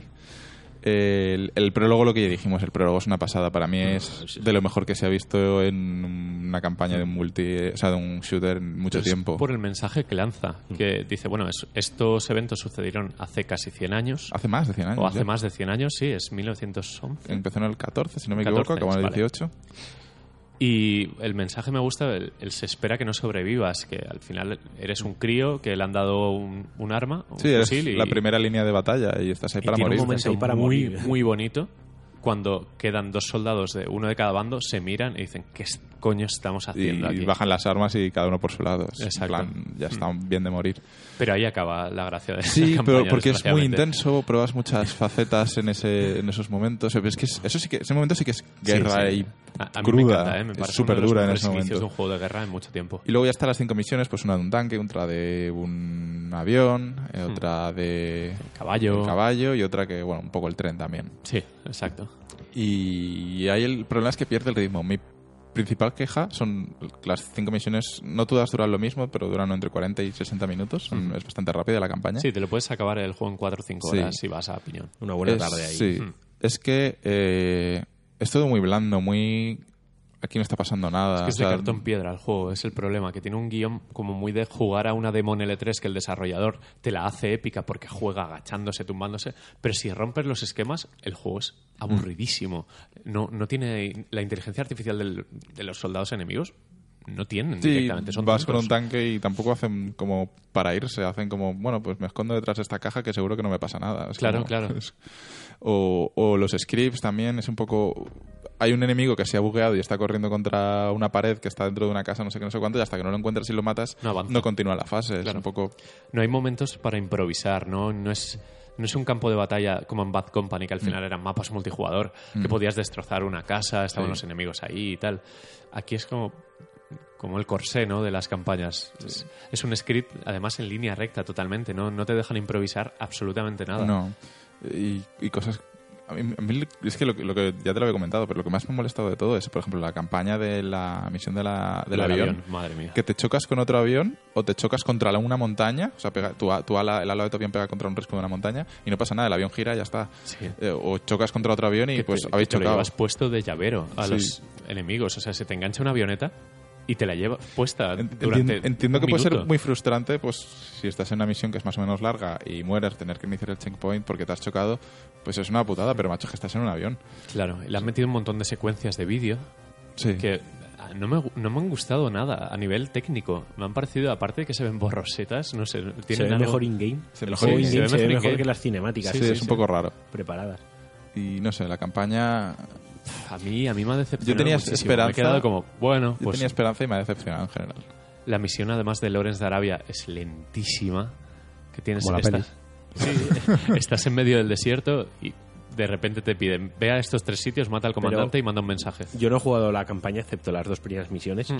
Yo tengo una duda. Eh, ¿Los problemas que estáis achacando a la campaña es por la narrativa que se ha elegido de hacer misiones independientes o porque están mal diseñadas las no, porque misiones? están mal diseñadas, porque Es son decir, aburridas. Un juego con esa narrativa, No, está, está muy que bien la en lugar de guay. cinco misiones fuese nueve y tú no tienes un, un protagonista con un nombre, apellidos y un Mm. rostro, sino simplemente eres un soldado más. A mí eso me mola. ¿Vosotros lo veríais? A mí eso Porque me gusta sí, mucho. tal y como lo estamos hablando, a mí me gustaría que me sacasen un, un shooter, aunque no tuviese multijugador, donde la narrativa fuese ese, misiones Sí. independientes, y cuando muriese, Sí. me teletransportasen al, al soldado Mm. que está al lado, o ya está, y continúas Sí. desde ahí, porque al fin Le al cabo... pasa un poco a Call of Duty o Modern Warfare. Al final viajabas entre sitios con un protagonista diferente cada vez. Mm, Sí, algunos sí. eh, de hecho, sí. Y este, haces lo mismo. eh, Tienes historias independientes, que de hecho las puedes jugar en el orden que quieras, Sí. que eso es un buen punto. En plan, no me apetece jugar esta del avión porque no me gustan los aviones, ¿sabes? Y te puedes ir a la del desierto o a la de los italianos. Eh, Está guay la narrativa porque, por ejemplo, la de los italianos cuenta una historia, creo que lo transmite de padre a hija. ¿Puede Agneta, ser? creo que es. Sí, algo así. Le cuenta una historia del soldado italiano, no sé qué, se enfundó con una armadura y en el juego te pone la armadura, bla, bla. Pero es lo que dice Paco, es, es un juego súper blandito. O sea, ningún rasguño, la sangre muy justita, son escenarios espectaculares que Es que pueden va- ser la bomba. Va, está peinado después de todo. Sí. Se le cae un avión encima con la armadura y todo. Le están disparando 100.000 O sea- personas y sigue peinado. Es como, pues macho, no sé. Podemos como- decir que está desaprovechado. Sí, Que sí, el, sí. el problema ha sido que ha estado desaprovechado, que la fórmula que habían Sí. que tenían en mente es muy buena, pero que no la han Creo que han hecho el multi exprimir. y luego han dicho, venga, vamos a acotar las, Claro, aquí las, las distancias El y vamos multi a ahora hacer una hablaremos campaña. porque el multi es otro... Yo mi Sí. problema es que han querido, de hecho te lo venden así, ¿no? Como la Primera Guerra Mundial fue una guerra súper cruda, fue una guerra que murió mucha gente, que lo cambió todo, aunque no cambió nada en las guerras, tal y cual. Pero luego Sí, Y al el final- nacimiento de las máquinas de guerra, de los tanques y todo. Pero al final el juego no lo veo crudo, precisamente no me parece un juego duro, es como todo muy preparado, ¿no? Muy... Claro, tú ves el, pues, la típica escena de Normandía, el desembarco, tal, eh, que en Medal of Honor estaba muy bien representada, en ese mítico Medal of Honor. Y aquí, que podrían haber hecho algo mejor, se queda en el prólogo y ya está. Que el Sí, prólogo, el es- prólogo es, de 10, el prólogo no tengo el nada prólogo es genial porque te matan y sale el nombre del soldado y pone nació en, en 1989, murió en No. 1914. Mm.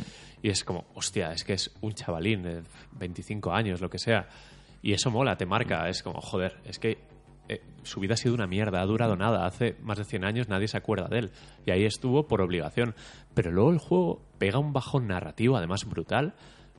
De ya se pone un poco heroico americano con estos tíos indestructibles como el italiano o, el, o el del barco, el del gorro, O el del avión. o el del avión, que es como, joder, a ver, es que es, vamos a spoilear esto, da igual, salen dirigibles, te subes encima un dirigible que es absurdo además que estés ahí arriba.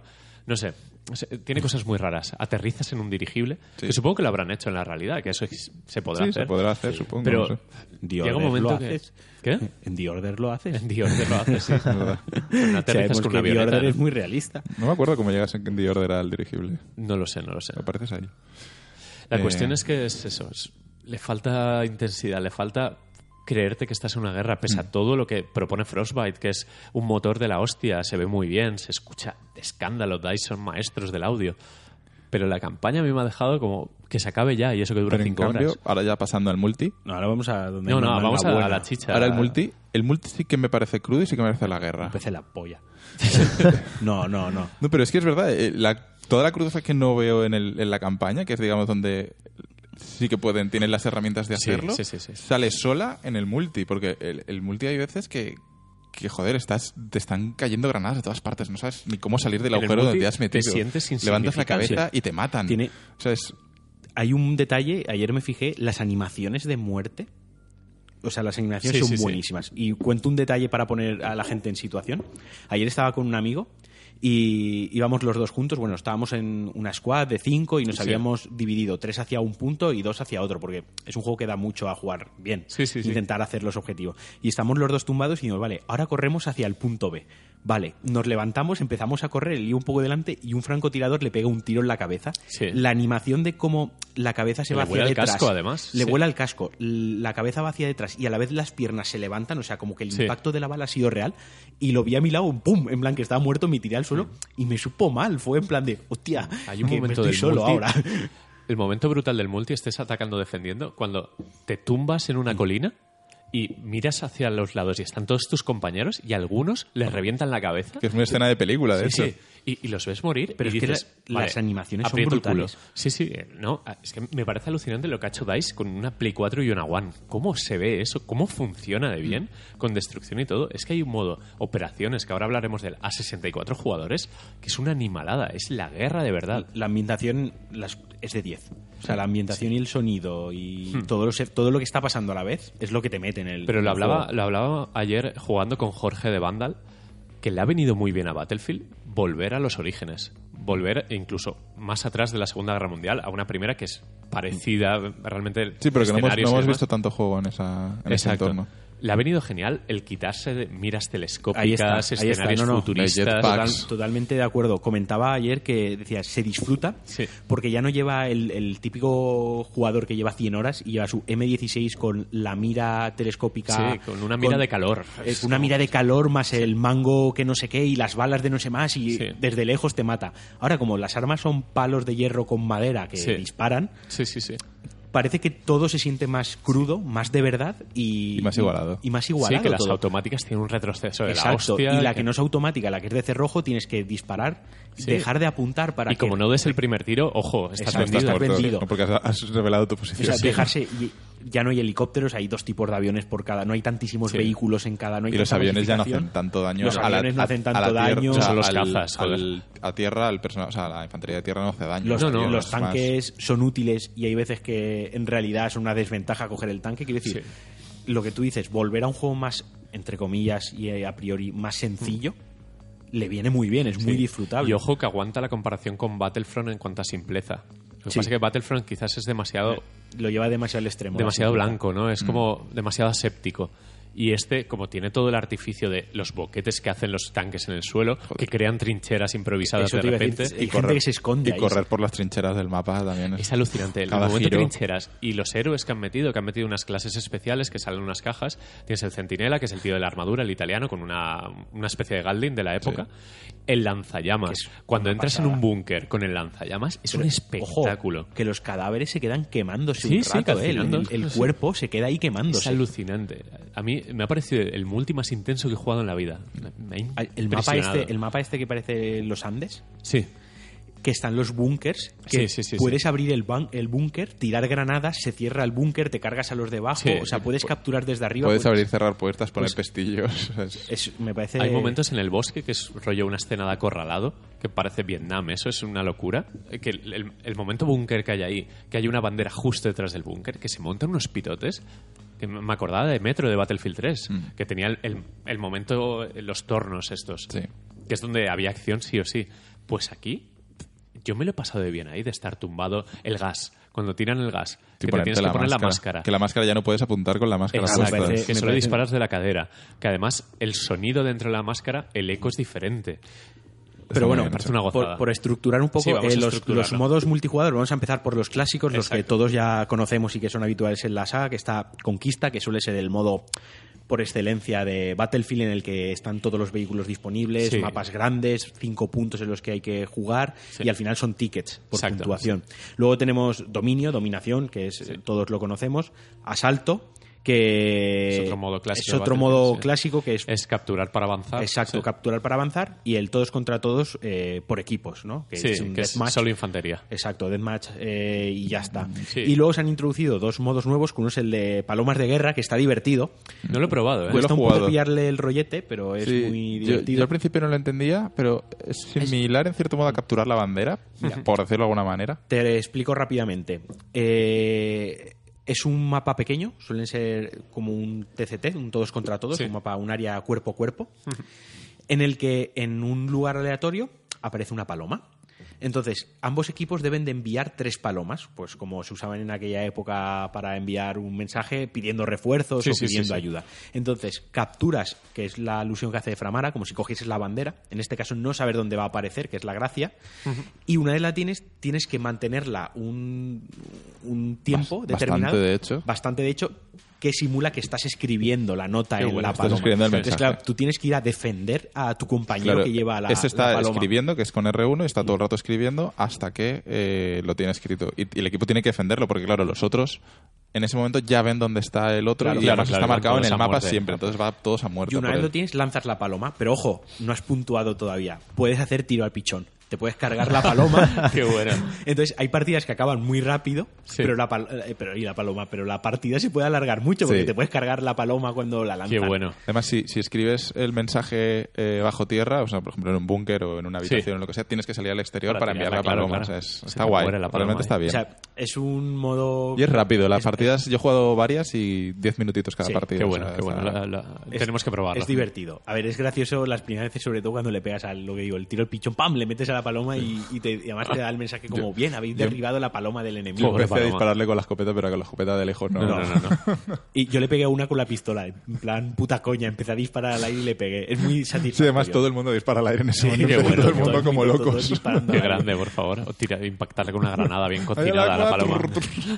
Y luego el, el modo, lo que Sí. yo, di- yo lo llamaría Joder, el modo es el mayor multiplayer, acierto que ha habido en pero Battlefield. el modo multiplayer de los multiplayer. Sí. Esto me lo que quieren- que explicar bien porque no os que quieren imitar es la guerra de verdad. O sea, Sí, es se llama operaciones. Se llama Mira, operaciones. cuando cuando me, me enrollo un poquitín y ya. Sí, sí, adelante, adelante. Cuando juegas una conquista, a mí muchas veces, cuando jugaba conquista en Battlefield, yo jugaba conquista, sabía lo que estaba haciendo, pero tenía la percepción de en realidad no es real. La guerra no. Vas y tomas la torre, luego te quitan la torre, la vuelvo a recuperar la torre. La guerra, en realidad, vas de. de Es más asalto, por De ejemplo. sur a norte, reconquistando, ganando terreno. Exacto. Y cuando los has acorralado, o se rinden, o los matas, o, huyen, ¿no? Sí. Realmente eso es una guerra pelear por una facción, una franja de, de una zona, ganarla o perderla. Y lo que el modo operaciones, básicamente, es eso. Mezcla o Es asalto y conquista. asalto y sí. conquista. Es un equipo ataca y el otro equipo defiende. Tienes como tres vidas, el equipo que ataca tiene tres continúes, podríamos Sí, decirlo. oportunidades, digamos. Y empiezas en un extremo del mapa. Es una porción del mapa en el que hay que capturar dos objetivos, A y B. Cuando el equipo que ataca conquista A y conquista B, tiene que acabar con, con el resto de... O huyen. O huyen. Sí, que acabar bien. con el equipo o huyen. Mientras que el equipo que defiende lo que tiene es que acabar con el número de soldados que tiene el equipo atacante. Sí, los que quedan en la Los nueva tickets. zona conquistada. Exacto. Los defensores tienen, eh, como si dijésemos, respawn infinito, pero el atacante tiene un número determinado de... Eso es. Que eso es muy real, es en plan de tenemos estos soldados, si no podemos con estos Claro, soldados, claro, no si podemos todos, continuar con, el ataque. Cuando lo conquistas, pues al equipo defensor le dice, tenemos que replegarnos, que está muy chulo, es tirar para atrás y a defender Y además te dan puntos si consigues Te dan puntos. llegar. Y avanzas. La segunda oleada es, vuelve a ser A y B. Lo que me gusta es que cuan- cuanto más avanzas, luego hay A, B y C, luego hay Sí. tres, es decir, cada vez va increciendo. Sí. Y más difícil, ¿eh? El equipo que va perdiendo, además, suele recibir apoyo, por ejemplo, en un mapa en el de los Andes es un Zeppelin, en otro es un barco, en otro es un tren, o sea, re- reciben una parte de, de ayuda para Sí, poder... so- sobre todo cuando, cuando no lo consigues es cuando aparece que esa ataca, ayuda. la segunda Exacto. vida ya tiene un- La una segunda ayuda vida ya tiene una ayuda extra que, ojo, el Zeppelin es... Fua, Sí, y, el, polvo. y el acorazado ese que empieza a bombardear. El acorazado en, en lo de FAO, esto. Sí, el- oh, Exacto. madre mía. Y básicamente, muy a grosso, a pinceladas Sí, no, muy es- grandes, es eso, el, el modo... Sí, Sí, y cuenta con una narrativa, tiene una historia, Sí. te cuentan el por qué los soldados, el imperio, no sé qué, quería derrotar al otro, bla, bla, y te sale como un- una cinemática del Yo escenario. entiendo que realmente son batallas que se dieron Sí, lugar. Sí, sí, o sea, sí. Son batallas. Son La de batallas ¿eh? Kaiserlacht esta es, es real, vaya. Que Y- el, el Palacio de la Música, yo lo he leído en la Wikipedia y estaba. Y, y bueno, lo que no has comentado es que cada em, operación, no me acuerdo el nombre, cada operación tiene dos o incluso tres mapas. Exacto. Eh, cuando pasas una Incluso zona, cuatro. pasas a la, La última siguiente, tiene cuatro sí. mapas seguidos. De hecho, el juego creo que ya te dice que necesitas tener como una hora de tiempo para jugar la partida porque Sí. es una partida larga. Sí, sí, son partidas largas. Y luego te deja opción si quieres jugar a 40 o a 64 Mm. jugadores. A 64 el juego se resiente, al menos en consola, así que bajan los Ahora, frames. ahora hablaré un poco del a- rendimiento. en PC. pero a 40 va bien. Mm. Y básicamente, joder, a mí me da una sensación de inmersión de guerra. eh, Yo es el único modo cada que muerte, quiero jugar, a mí Cada no. muerte cuenta. O sea, Sí. es- cuando eres defensor, cada enemigo que matas Sí, sí, sí, es un ticket menos. es un ticket menos. O sea, dices, vale, ya está, este ya es uno menos, ¿no? Ya. Si empiezan a caer, si Sí. queman sus vidas, en plan el Sí. típico jugador que nace y va corriendo y Vas lo matan, calculando, vas, último sector, e- ellos tienen 80 tickets, va, vamos a, a plantearnos la estrategia de tal manera. Claro. Y cuando atacas, mola mucho la sensación de, vale, ya tenemos A eh, afianzado, vámonos Sí. a por B, que Sí. enseguida que pasamos nos al están esperando en B, que lo sé, que están todos que ahí. están es a como, todos ahí. Que, que lo que mola frente a Salto es que una vez tienes A, A es puedes volver a perderlo. Sí. Es como en, en domina- Sí, pero en tienes como tu bastión y- ves en el mapa que vas a B, pero te pueden esperar en el búnker, atrincherados entre los árboles, Sí, se, que se es la forman, guerra de se verdad. forman unos cuellos de botella en ciertas zonas, macho. Me, me gusta que el respawn no es tan evidente. O sea, Sí. no es evidente. Te, te- te lo puedes encontrar en cualquier sitio, ves a tres enemigos que vienen juntos porque han Sí, aparecido en los pillas de espaldas, ves a un Exacto. médico curando, te cargas a todos, es Battlefield, es la esencia pura del juego. Es, es un modo multijugador A mí me encanta. que me cobra apasiona. sentido. O sea, cobra sentido el, el estar en la Primera Guerra Mundial, la, la lleva muy bien a, Sí, a la experiencia. es que es casi un MMO metido camuflado ahí, porque al final nunca tienes la sensación de que sois pocos jugadores. Hay siempre está pasando de gente todo, por todas tío. partes, siempre. Yo, yo es que ya sabéis cómo soy yo con los multis y este me ha, me ha encantado y me ha apasionado. este a modo de juego, jugar, este modo Sí, de sí. juego concretamente, el eh, por ejemplo jugué el todos contra todos ese de equipo y dije esto qué mierda es, a mí esto no me gusta. No yo me creo, divierto en esas yo creo que a José, José, ¿sigues ahí? Sí. Yo creo que a ti te encantaría. Sí, no me he ido, no me he ido. el, el modo, el modo operaciones, a ti que sí que te gustan los juegos con un toque un poco más simulación militar o que realmente sientas lo que, Ah, lo que, estás ahí Sí, metido. sí, seguro te demorará cuando, cuando me En- llegue el, En el cuanto te Razer. llegue el, el- Mira, incluso puedes pagarte el, el Origin Access este y probarlo antes de gastarte el Sí. dinero en el juego. Sí, Porque a ver, podemos es uno de los jugar, juegos ¿eh? que tengo pendiente de de jugar, igualmente. ¿eh? el, el Battlefield con el, a cuando tenga el portátil pueda jugar, jugaré. Sí, es que va a ser La es que es- es- putada es que no puedo jugar con vosotros, claro. No, con Marquino Claro, sí, sí, tiene PC. sí. Ah, vale. Es que crossplay aquí no se puede poner el ratón. No. Ya. por el rendimiento. Romper- es- rompería el juego. Rompería mucho el juego. Mira, pues ahora que nombras el rendimiento, si me permitís, comento Sí, sí, un poco sí. la. Porque la versión de consola, todo el mundo sabe cuál es el rendimiento. Sí. Pero es para todos los jugadores igual. El rendimiento en PC en el multijugador, o sea, va muy bien. El juego está muy bien optimizado. eh, como Battlefront, se ve igual de bien. Tiene mogollón de opciones gráficas. eh, puedes cambiar el FO, bueno, lo típico. Y el juego es muy sólido. Yo he estado jugando con amigos que tenemos eh, equipos bastante dispares, más o menos de la misma época, pero dispares, y todos en alto ultra lo podemos jugar a 1080 y aguanta los 60 frames. Ahora bien, hay zonas de los mapas multijugadores que no sé cuál es el motivo, que por ejemplo el juego se pone a 40 frames y yo eh, he hecho la prueba de estar en ultra a 40 frames, irme a las opciones, ponerlo en medio, volver al juego y el juego seguía a 40 frames. Sí. O sea, no era problema de- del equipo, sino que el juego en PC Sí, no, a lo mejor hay alguna zona que por lo necesita un par de parches. A nivel de optimización y rendimiento va muy bien. O sea, el juego es disfrutable, Mm. no tiene caídas a 20 frames que te impidan jugar. Pero sí que se nota que en los mapas hay dos o tres zonas en los que tienen que retocar. Por ejemplo, el del bosque, hay zonas en las que el juego se pone a 30 frames y da igual el equipo que Es tengas. que los bosques suelen ser peleagudos.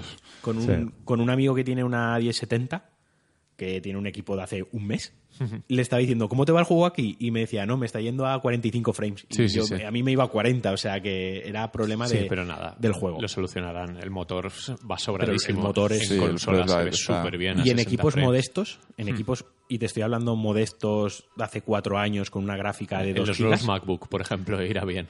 jugando en medio Hmm. y sacrificando un poco de resolución, el juego a 40 frames se puede jugar. O sea Sí. que es un juego que, que está hecho para que juegue mucha sí, gente. Si es que al final, técnicamente, no destaca en nada a nivel micro, pero se ve todo tan bien en general, todas las explosiones, todo lo que está pasando en pantalla, que sincronice todo ese festival de tiros y explosiones, me parece ciencia ficción. Es que funciona bien, ¿eh? el famoso netcode que decían, "Ah, ¿qué tal? Las balas te llegan de la nada, no sé qué. Va muy Yo no he tenido problemas Yo no he notado de- nada yo, raro. yo leo a veces quejas en, en Twitter sobre el netcode de Battlefield que yo al final he pensado, digo, tiene que ser problema de esa persona.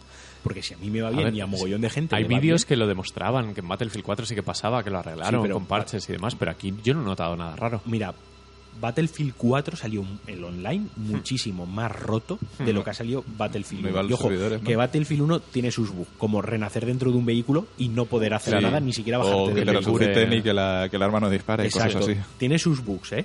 O como los caballos de Adamantium, que no mueren los caballos.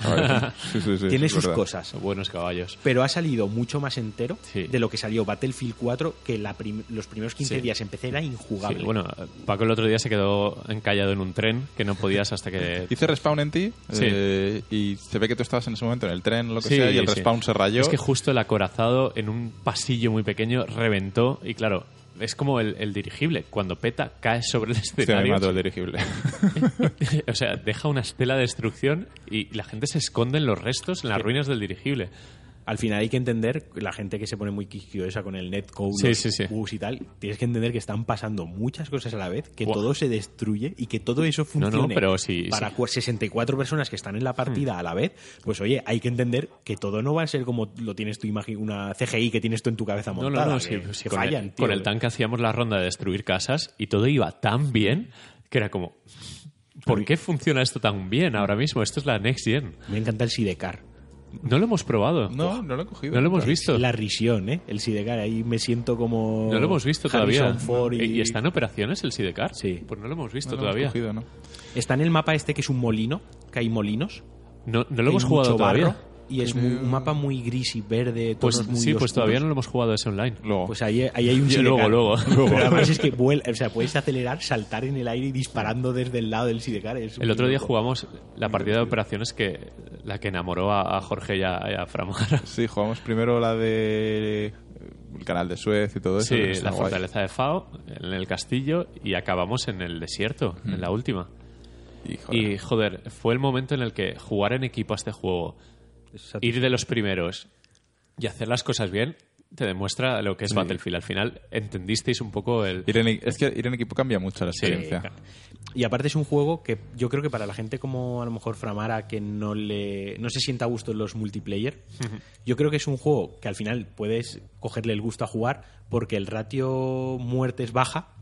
No importa. No, no importa, no O sea, importa. puedes llevar un ratio de 3 a 30 Sí, es, es un dato muy escondido. El también. primero en la, en la tabla porque has ayudado, has curado a tus compañeros, has reanimado, has dado munición, has Es que defendido, has atacado. Los cinco de la patrulla, los cinco primeros, Se nota. con puntuaciones absurdamente altas. Y fue un momento de, chicos, hemos hecho bien el trabajo, hemos Sí, hemos sobrevivido, ganado, hemos sí, ganado. hemos ganado. Se nota mucho cuando juega la gente en equipo y cuando Sí. tienes una pequeña premade, porque el líder marca un objetivo, si se cumple Sí. ese objetivo, dan, más líder. puntos. dan sí. puntos para todos. Sí, sí, o sea, es un juego de, muy de cooperación. Y de a. ¡pam! Y todos a defender a. Sí, sí. Y cuando defendíamos el asalto en A, nos daban un montón de puntos. Y Sa- sale, sale bien, cuando sale bien es muy satisfactorio. Es muy satisfactorio. Y, Yo, cu- y cuando sale mal, te gusta, porque ese se tira y afloja, Mm. y dices, venga, una más, una más. yo me he dado cuenta que en el punto que estoy ahora mismo de mi vida como jugador y lo, lo que siempre comentamos, Sí. Pedro, que estamos mayores para Sí, los sí. shooters estos así frenéticos multiplayer, Ah, que sí. no nos enteramos, he llegado a un punto en mi vida que esto es lo que quiero. Sí. Es decir, vete a, a defender a, y yo a mi ritmo, oye, que si me matan tres veces, pues No llego pasa a,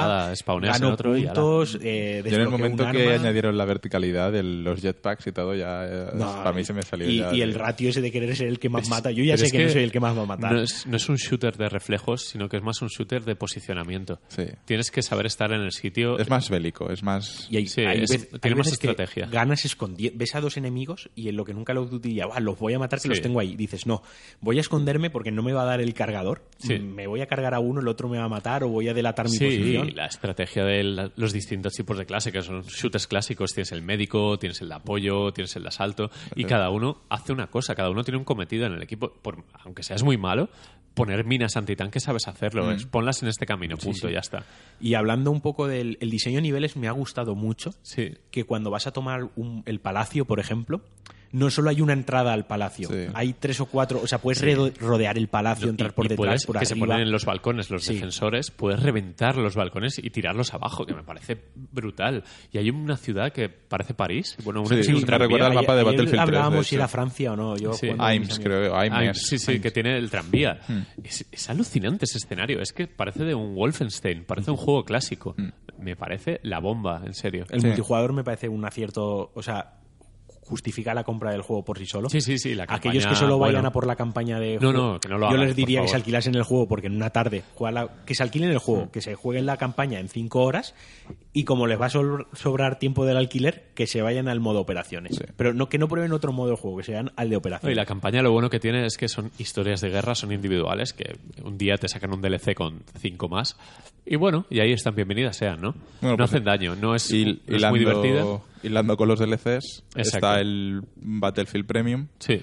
eh, que bueno, ya te puedes comprar la edición esa directamente, son 140 euros, me parece, Sí. si no me equivoco. Es una y ya pasada se han eso, anunciado eh, que son, parece muy caro. sí, son cuatro DLCs. Es que Battlefield siempre es caro en el sentido de que es un juego muy a largo plazo. tiene- No, pero el 4 también era, o Sí. el 3 incluso, es- son juegos que meten un montón de DLCs. En este No, no, caso. el contenido de que meten luego, el 3 y el 4, el premium cambiaban el juego. Era, era Sí. el doble de Lo juego. que pasa es que Aquí es mucha pasta. Han confirmado, creo que eran 16 mapas Sí, nuevos, que me 16 parece mapas, una burrada. añadir nuevas facciones como Francia y Rusia, que a mí me parece mal que no estén. De hecho, Es alucinante son que no los dos, uno Los junto dos. con Reino Unido, son los dos bandos más importantes de la Sí. Segunda Guerra Mundial, o sea, la. Primera Guerra Mundial, y no están. Es como, bueno. Que van a meter 20 armas nuevas y tan, X vehículos también, un- una Sí, barbaridad. armas, vehículos y tal. O sea, El premium suele estar bastante justificado. Eh, a ver, es, es para la gente que se va a dedicar en cuerpo y alma a este juego. Yo, por ejemplo, no me planteo comprarme el Premium porque sé que no voy a estar jugando yo sí lo durante tanto tiempo. O sea, el primer DLC sale en marzo de 2017. Yo en marzo de 2017 no voy a estar jugando a Yo lo voy a comprar, digo. ¿eh? Yo probablemente lo, lo compre, porque sí que es, que es un juego que voy a jugar. Sí, es un juego que puede ser recurrente. Sí. Es mi, va a ser mi multiplayer Mm. para este año. A mí me, me ha gustado mucho, me ha seducido. Yo pensaba que, bueno, Modern Warfare tal, pero es que si le tengo que dedicar tiempo a uno, creo que se lo voy a dedicar a este. Mm. Porque ir en patrulla es demasiado divertido. A ver qué tal aguanta el tipo, porque han habido picos de jugadores. Sí. Eh, 340.000 en Play 4, Uf, muchos. 240.000 en One y 180.000 en PC. Sí. Quiero decir que, ojo que las versiones de consola para los FPS Hombre, al final la consola es donde más la se consola vende. es donde más se vende. Quiero decir, Y- yo juego en PC porque tengo primero porque tengo 10 personas con las que jugar en PC, porque con vosotros puedo jugar, pero yo sé que Framara la semana que viene probablemente ya esté en Dark Souls, Pedro juega alguna noche, al final juegas donde Hmm. No, vas sí a echarle las sí que horas. quiero jugar. A ver, al final juegos recurrentes tienes FIFA, que siempre lo tengo todos los años, y Battlefield, ¿por qué no? Es un juego que todas las noches alguien me puede decir, oye, eh, patrulla, venga, para adentro y a jugar un rato. Unas operaciones te hacen la noche. Jugamos dos seguidas el otro día Sí. Se te y nos dos horas. Sí, yo ayer, por, la, por ejemplo, por la noche estaba solo y también me metí a operaciones y me Y te pasando divertido, bien. De sí. hecho, quedé primero. O sea, Sí, bueno, al sí, final sí. quedé segundo, pero joder, yo quedando ahí arriba es como... Porque al final es eso, es jugar con inteligencia. No, no tienes que jugar a matar. Exacto, es no, no es jugar a... He visto a uno, voy a pincho a por él hasta que lo mate. No, pero si, si eres un tío que no para de ir a esta bandera, a la otra, corriendo, mueres 30 veces. Sí, jugar a, la Quedas que- a- primero jugar a lo que el juego al propone. objetivo. Y el sistema de progresión, muy rápidamente, eh, subir de nivel. El subir Hmm. de nivel per se no representa más allá que las horas que llevas jugadas. Sí, no, que a veces en algunos niveles concretos No te tienes dan una, créditos. una carta de Sí, créditos. te dan una carta de créditos, pero lo que sube de nivel es la clase. Sí, Y dentro de la clase, cuando subes de nivel, desbloqueas armas, que Sí. esas armas se compran con bonos de guerra Exacto. que obtienes jugando, Sí. realizando o bien misiones, hay ciertas misiones sí los dice, sobres estos de dinero que coges. Hay unos, eh, unas medallas que es destruye 20 orugas, eh, destruye... Sí, son retos dinámicos retos, que te- retos, sí. así. Pero no desbloqueas nada por... O sea, un nivel 100 No, no, da igual. da igual. significa que lleva o A Muchas muchísimas horas. o B que las horas que lleva ha jugado muy bien. Sí. Pero se desbloquea por otra parte. Y los Battle Packs, eh, yo de momento todo lo que he visto que aportan en Battlefield Skills. 4 te daba que si una mira mejor, que si una empuñadura, que si un doble XP. Aquí lo que veo que son skins, es pintura Sí, armas o- doradas. sí. Además, el, el Battle Pack te toca o no te toca cuando acaba la, partida. El arma Es- esta es pequeñita, aleatorio. la pistola esta que es como de juguete pequeñísima, ¿viene solo en colibrí. un Battle Pack, el colibrí?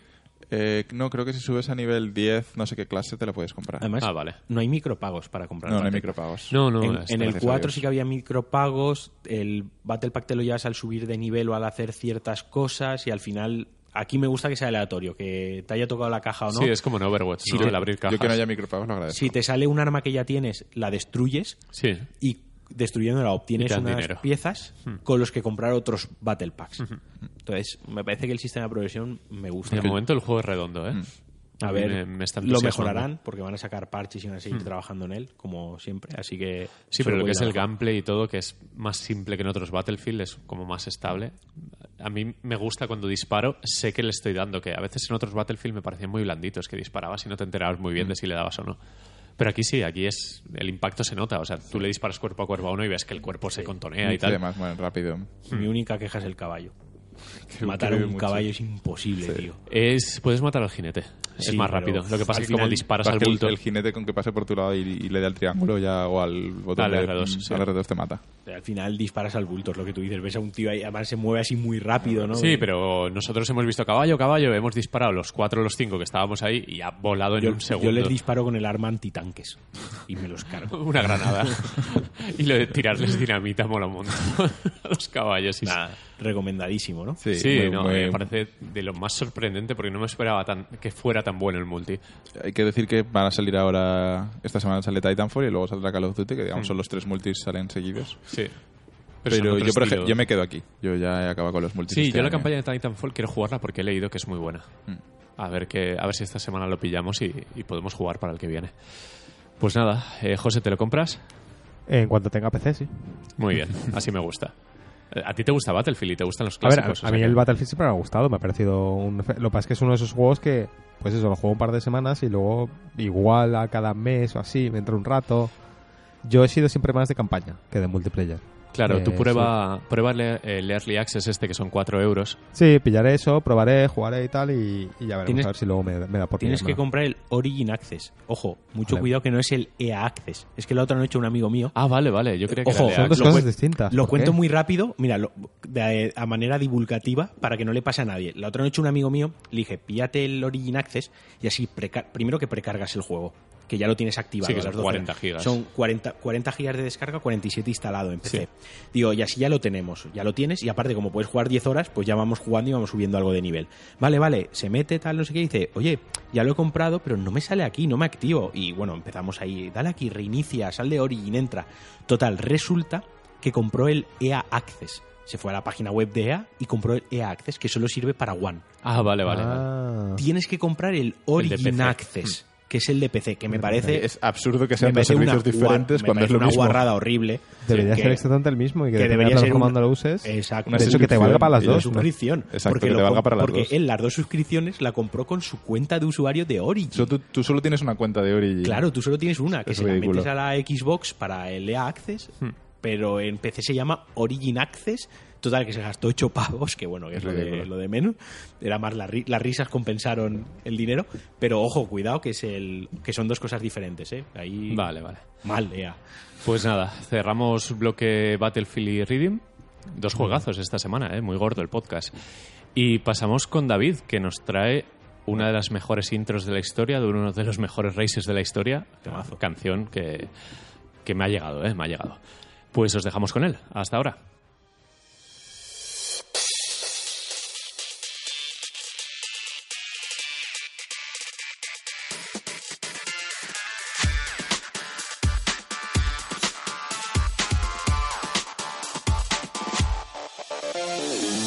Hola y bienvenidos a Soundtest, el espacio musical de New Game Plus en el que cada semana dedicamos unos minutitos a la música de videojuego.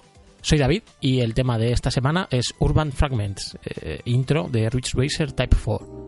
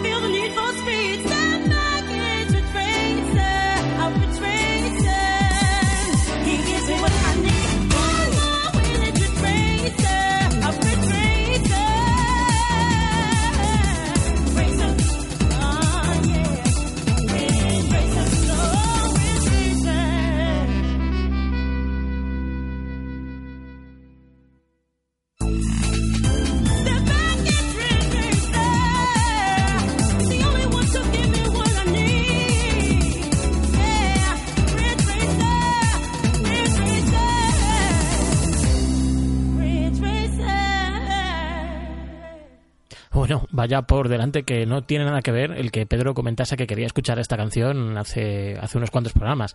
Eh, que sepáis que la selección musical de los primeros 10 o 12 soundtests estaba hecha mucho antes que eso, así que ha sido casualidad, ¿eh? No, no es, no es peloteo. Eh, no.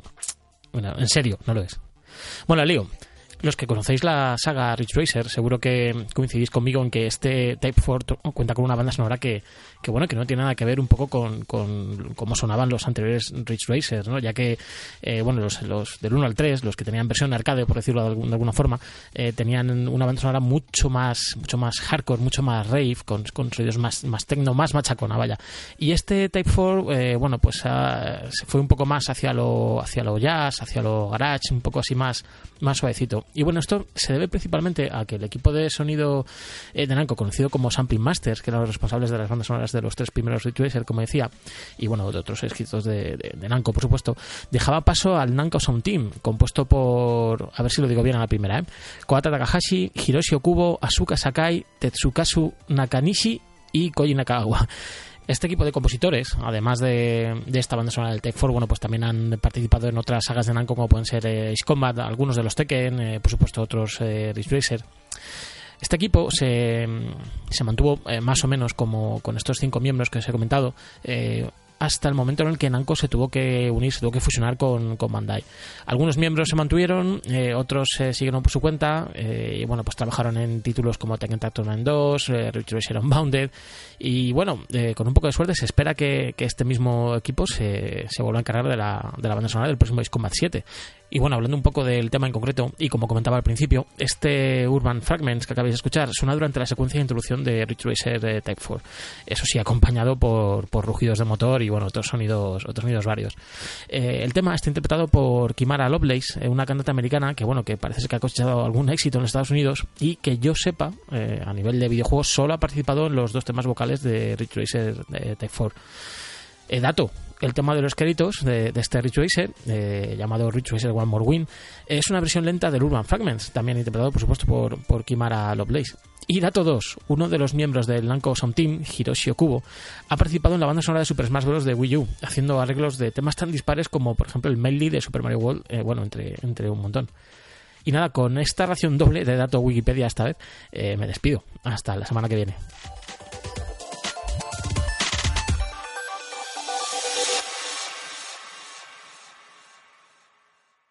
Pues vamos con los lanzamientos de esta semana. Eh, por fin llega el primer DLC de Dark Souls 3. Llevo desde que jugué Dark Souls 3 esperando este momento. Eh, Ashes of Andariel llega el 25 de octubre, el martes. Eh, aunque ha habido una cosa curiosa, y es que en. Sí, ¿qué ha pasado esta semana? Que ha habido drama con el tema de la activación eh, y todo el rollo. si ¿no? tenías el Season Pass comprado en Xbox, podías jugarlo. Había un error y te dejaba jugar al. Siempre al, Dark Souls tan, bien. tan roto. al juego, básicamente. Y hay gente que lo ha jugado ya y estoy enfadado con ellos. Eh, ¿Has leído spoilers? He leído duración, que me ha decepcionado un poco. Hay gente que se la ha pasado en dos horas y media y hay gente que se la ha pasado en cuatro. Me ha parecido un poco corto. Eh, Vale, dos horas, cuatro horas, eso implica a alguien como yo una semana, Dos. semana y pero me ha puesto un poco triste eso. Yo quería mucho más, pero bueno. Eh, llega Farming Simulator 10 dos- eh, 17 eh, para Xbox One, PS, eh, PS4 y PC. Just Dance eh, 2017 para ¿cómo lo todas esperaba? las consolas, incluso Wii, juegazos, ¿eh? Bailar y... porque sale para Wii. Porque siempre sale para Wii. Eso, eso vende en Wii y no, Sí. no va de coña. El ¿eh? otro día estuve en un game, eh, un juego que se llevaron de segunda mano, un Just Dance. Sí, cual, era para- cuando lo de las Slim Sí. estábamos allí.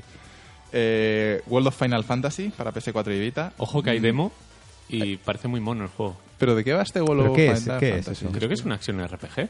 No sé nada. Eh, Son los personajes de Final Fantasy cabezones en SD. No sé, eran muy monos en el tráiler. No sé, no, no he visto Nos bajamos la demo y lo probamos, a ver que qué tal, que sale para Vita. Mm. Eh, Dragon Ball Xenoverse 2, eh, la continuación del anterior. Eh, del, eh, bueno, la versión de nueva generación de Skyrim, que incluirá la re- bueno, remasterización, mods incluso, y supongo que llevará los DLCs para One, PS4 y PC. Y Switch. Y Switch. y Switch. y Titanfall 2, que digamos es el plato estrella de la semana. Pues es una pedazo de semana, no- ¿eh? No sabía que salía ya el Titanfall sí, 2. es pensaba que, que tardaba claro, más. además EA ha sacado sus dos multiplayers en una semana. una de- semana. de- Pero, a ver, yo- son, yo lo son entiendo. totalmente diferentes, obviamente. Es Call of Duty Pero me parece que ha habido me parece que ha habido poco marketing en Titanfall 2. Estas semanas lo que ha habido es nada. mucho contenido y trailers del modo campaña Sí, en general. Dicen que la campaña está muy bien. Mm. Ya os digo que he leído que está Eh. muy, muy bien, que es muy divertida. Sí, a ver, Pero yo me sí no apunto, o sea, me va a llegar el PC más o menos en estas aluvión. fechas para jugarlo. Mm. Es que Titanfall, quizá como la primera solo fue de One, no sé, es como... A ver, yo no espero que venda caso. muy allá, que vas. Pero, bueno, Está un poco ensanguichado, ¿no? Entre eh, Sí. Battlefield y Call of Duty. Modern Warfare, el remaster hace mucho daño este año. Y eh, bueno, Infinite, que seguramente sea un buen juego. Mm.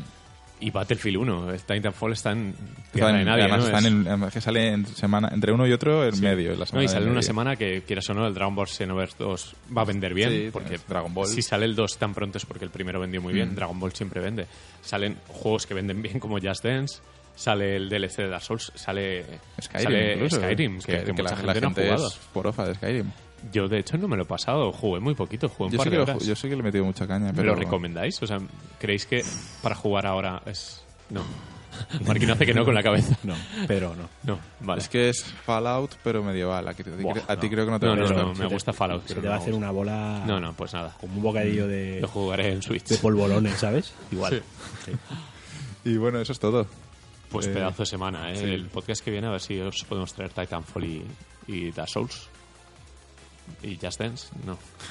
Big Farming, no, ese no. Mucha cosa. Sí, bueno, José, ¿dónde nos pueden...? Yo, yo le quiero dar al Skyrim y le quiero dar al Titanfall. Joder, muy bien. Eh, Skyrim no sé por qué, me, me apetece desde el vídeo del Switch. Claro, es que además es que Skyrim, una versión bonita, o sea, me refiero a una versión... eh, Oye, Una versión que no requiera a lo- cuatro que a horas me de lo pillo, no sé, estoy picado. He visto los vídeos y se ve muy bien. Es que se Sí. bueno, Solo pasear por ahí, el nuevo sistema de iluminación. hater de Skyrim. A ver, yo, yo en su día me lo pasé y me gustó mucho, le metí ciento y pico horas. Pero no me vería Sí, con por eso. jugarlo ahora. Pero porque ya lo has jugado, yo no. Sí, sí, sí, no, desde luego. Y Bueno, está bien. ¿Tú, José, te lo has pasado?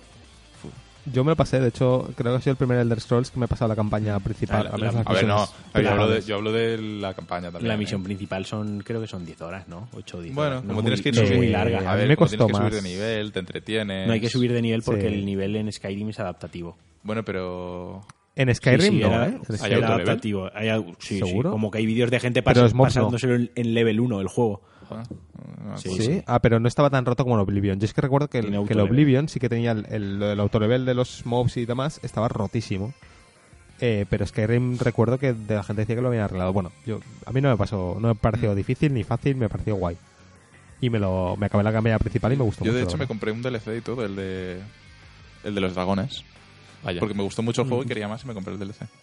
A ver, yo lo que pasa es que ahora cuando me llegue el, el portátil lo voy a instalar todo, porque me apetece Se probarlo supone todo. que los que tenían el Skyrim original se les actualiza gratis, ¿puede ser? No, ¿O si, si tenías el, No. la Enhancement Edition. Ah, vale, una vale, cosa la así, una, especial, una ¿no? edición muy chula que salió luego, la Vale, completa, vale. digamos. Eso era con el Bioshock, con el que sí que se te actualizaba. Sí, si tenías los tres Bioshock, se te Ah, vale, El vale. Bioshock sí, a mí se me ha actualizado, por Pues ya ejemplo. podría Bethesda haber dicho, oye, pues mira, ya que sacamos el mismo juego... Yo quiero decir algo. A ver, para jugador de PC, esta versión no lleva nada que no ya. puedan obtener con mods. Claro, pero si solo has jugado el de 360... Claro. Esto claro. debe ser la hostia, No, por ¿no? eso, por eso estoy diciendo que el jugador de PC Ya. no creo que se vaya a comprar eh, este update porque con mods hace tiempo que puede jugarlo incluso mejor. Yo a esto le veo sentido para o a quien no lo ha jugado nunca y en Play 4 le da ese plus de verlo bonito o quien lo jugó hace X años y con la excusa lo quiere jugar otra vez viéndolo bonito.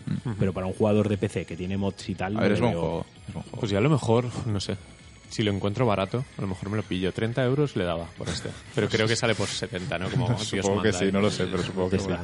Vaya. Pero al, al Titanfall sí que me pica muchísima curiosidad, ¿eh? Quiero... Es que el Titanfall tiene una Me- cosa me muy buena. Tiene unos diseños tan atractivos, el artísticamente es tan diseño. bestial. Y a mí lo que me jodió el primero era que no tuviese campaña y si este tiene campaña... Además, el tráiler es chulo porque el tráiler te da a entender como que hay una relación especial entre el robot y el piloto y eh, como que se han encontrado y se ayudan mutuamente y tal igual. Ah, como, como Transformer. Sí, un algo poco así. sí. Yo lo jugaré en PC. Había una, una de las series de Transformers, me voy a poner en modo friki. Había una de las, de las variantes de series de Transformers que se llaman los Headmasters, que, eh, que eran eso, que los robots eh, tenían como su humano, que era el que les, el que, el, que iba dentro de ellos cuando, cuando tal, y generaron una, una relación así simbiótica y tal. Supongo que lo habrán cogido un poco de ahí. Mola. Pues nada, eh, terminamos. ¿Dónde nos pueden escuchar, José? Lo de siempre. Eh, en internet. Muy bien. Si no- si no- gracias. Si, si no atacan a los servidores, Eh, eh, sí, sí, no nos hacen DDoS en newgameplus.es, en iBox, en iTunes, dejadnos reviews, por favor. Eh, estamos en Twitter, arroba newgplus y ya está, ¿no? sí, puede ser. Sí, ya está. no sé si me deja algo. Bueno, pues ya está. Desconectado. Pues nada, volveremos la semana que viene con algo. Con Titanfall y, y DLC de Dark Souls. Aunque estamos... Bueno, yo estoy de vacaciones. eh, Lo del Titanfall se verá a ver cómo podemos hacerlo. No prometemos nada. Habrá programa. Habrá programa, sí. Bueno, Venga, pues nada. Muy bien, pues nada, con eso acabamos el programa de hoy. Muchas gracias por estar ahí, como siempre, y hasta la próxima.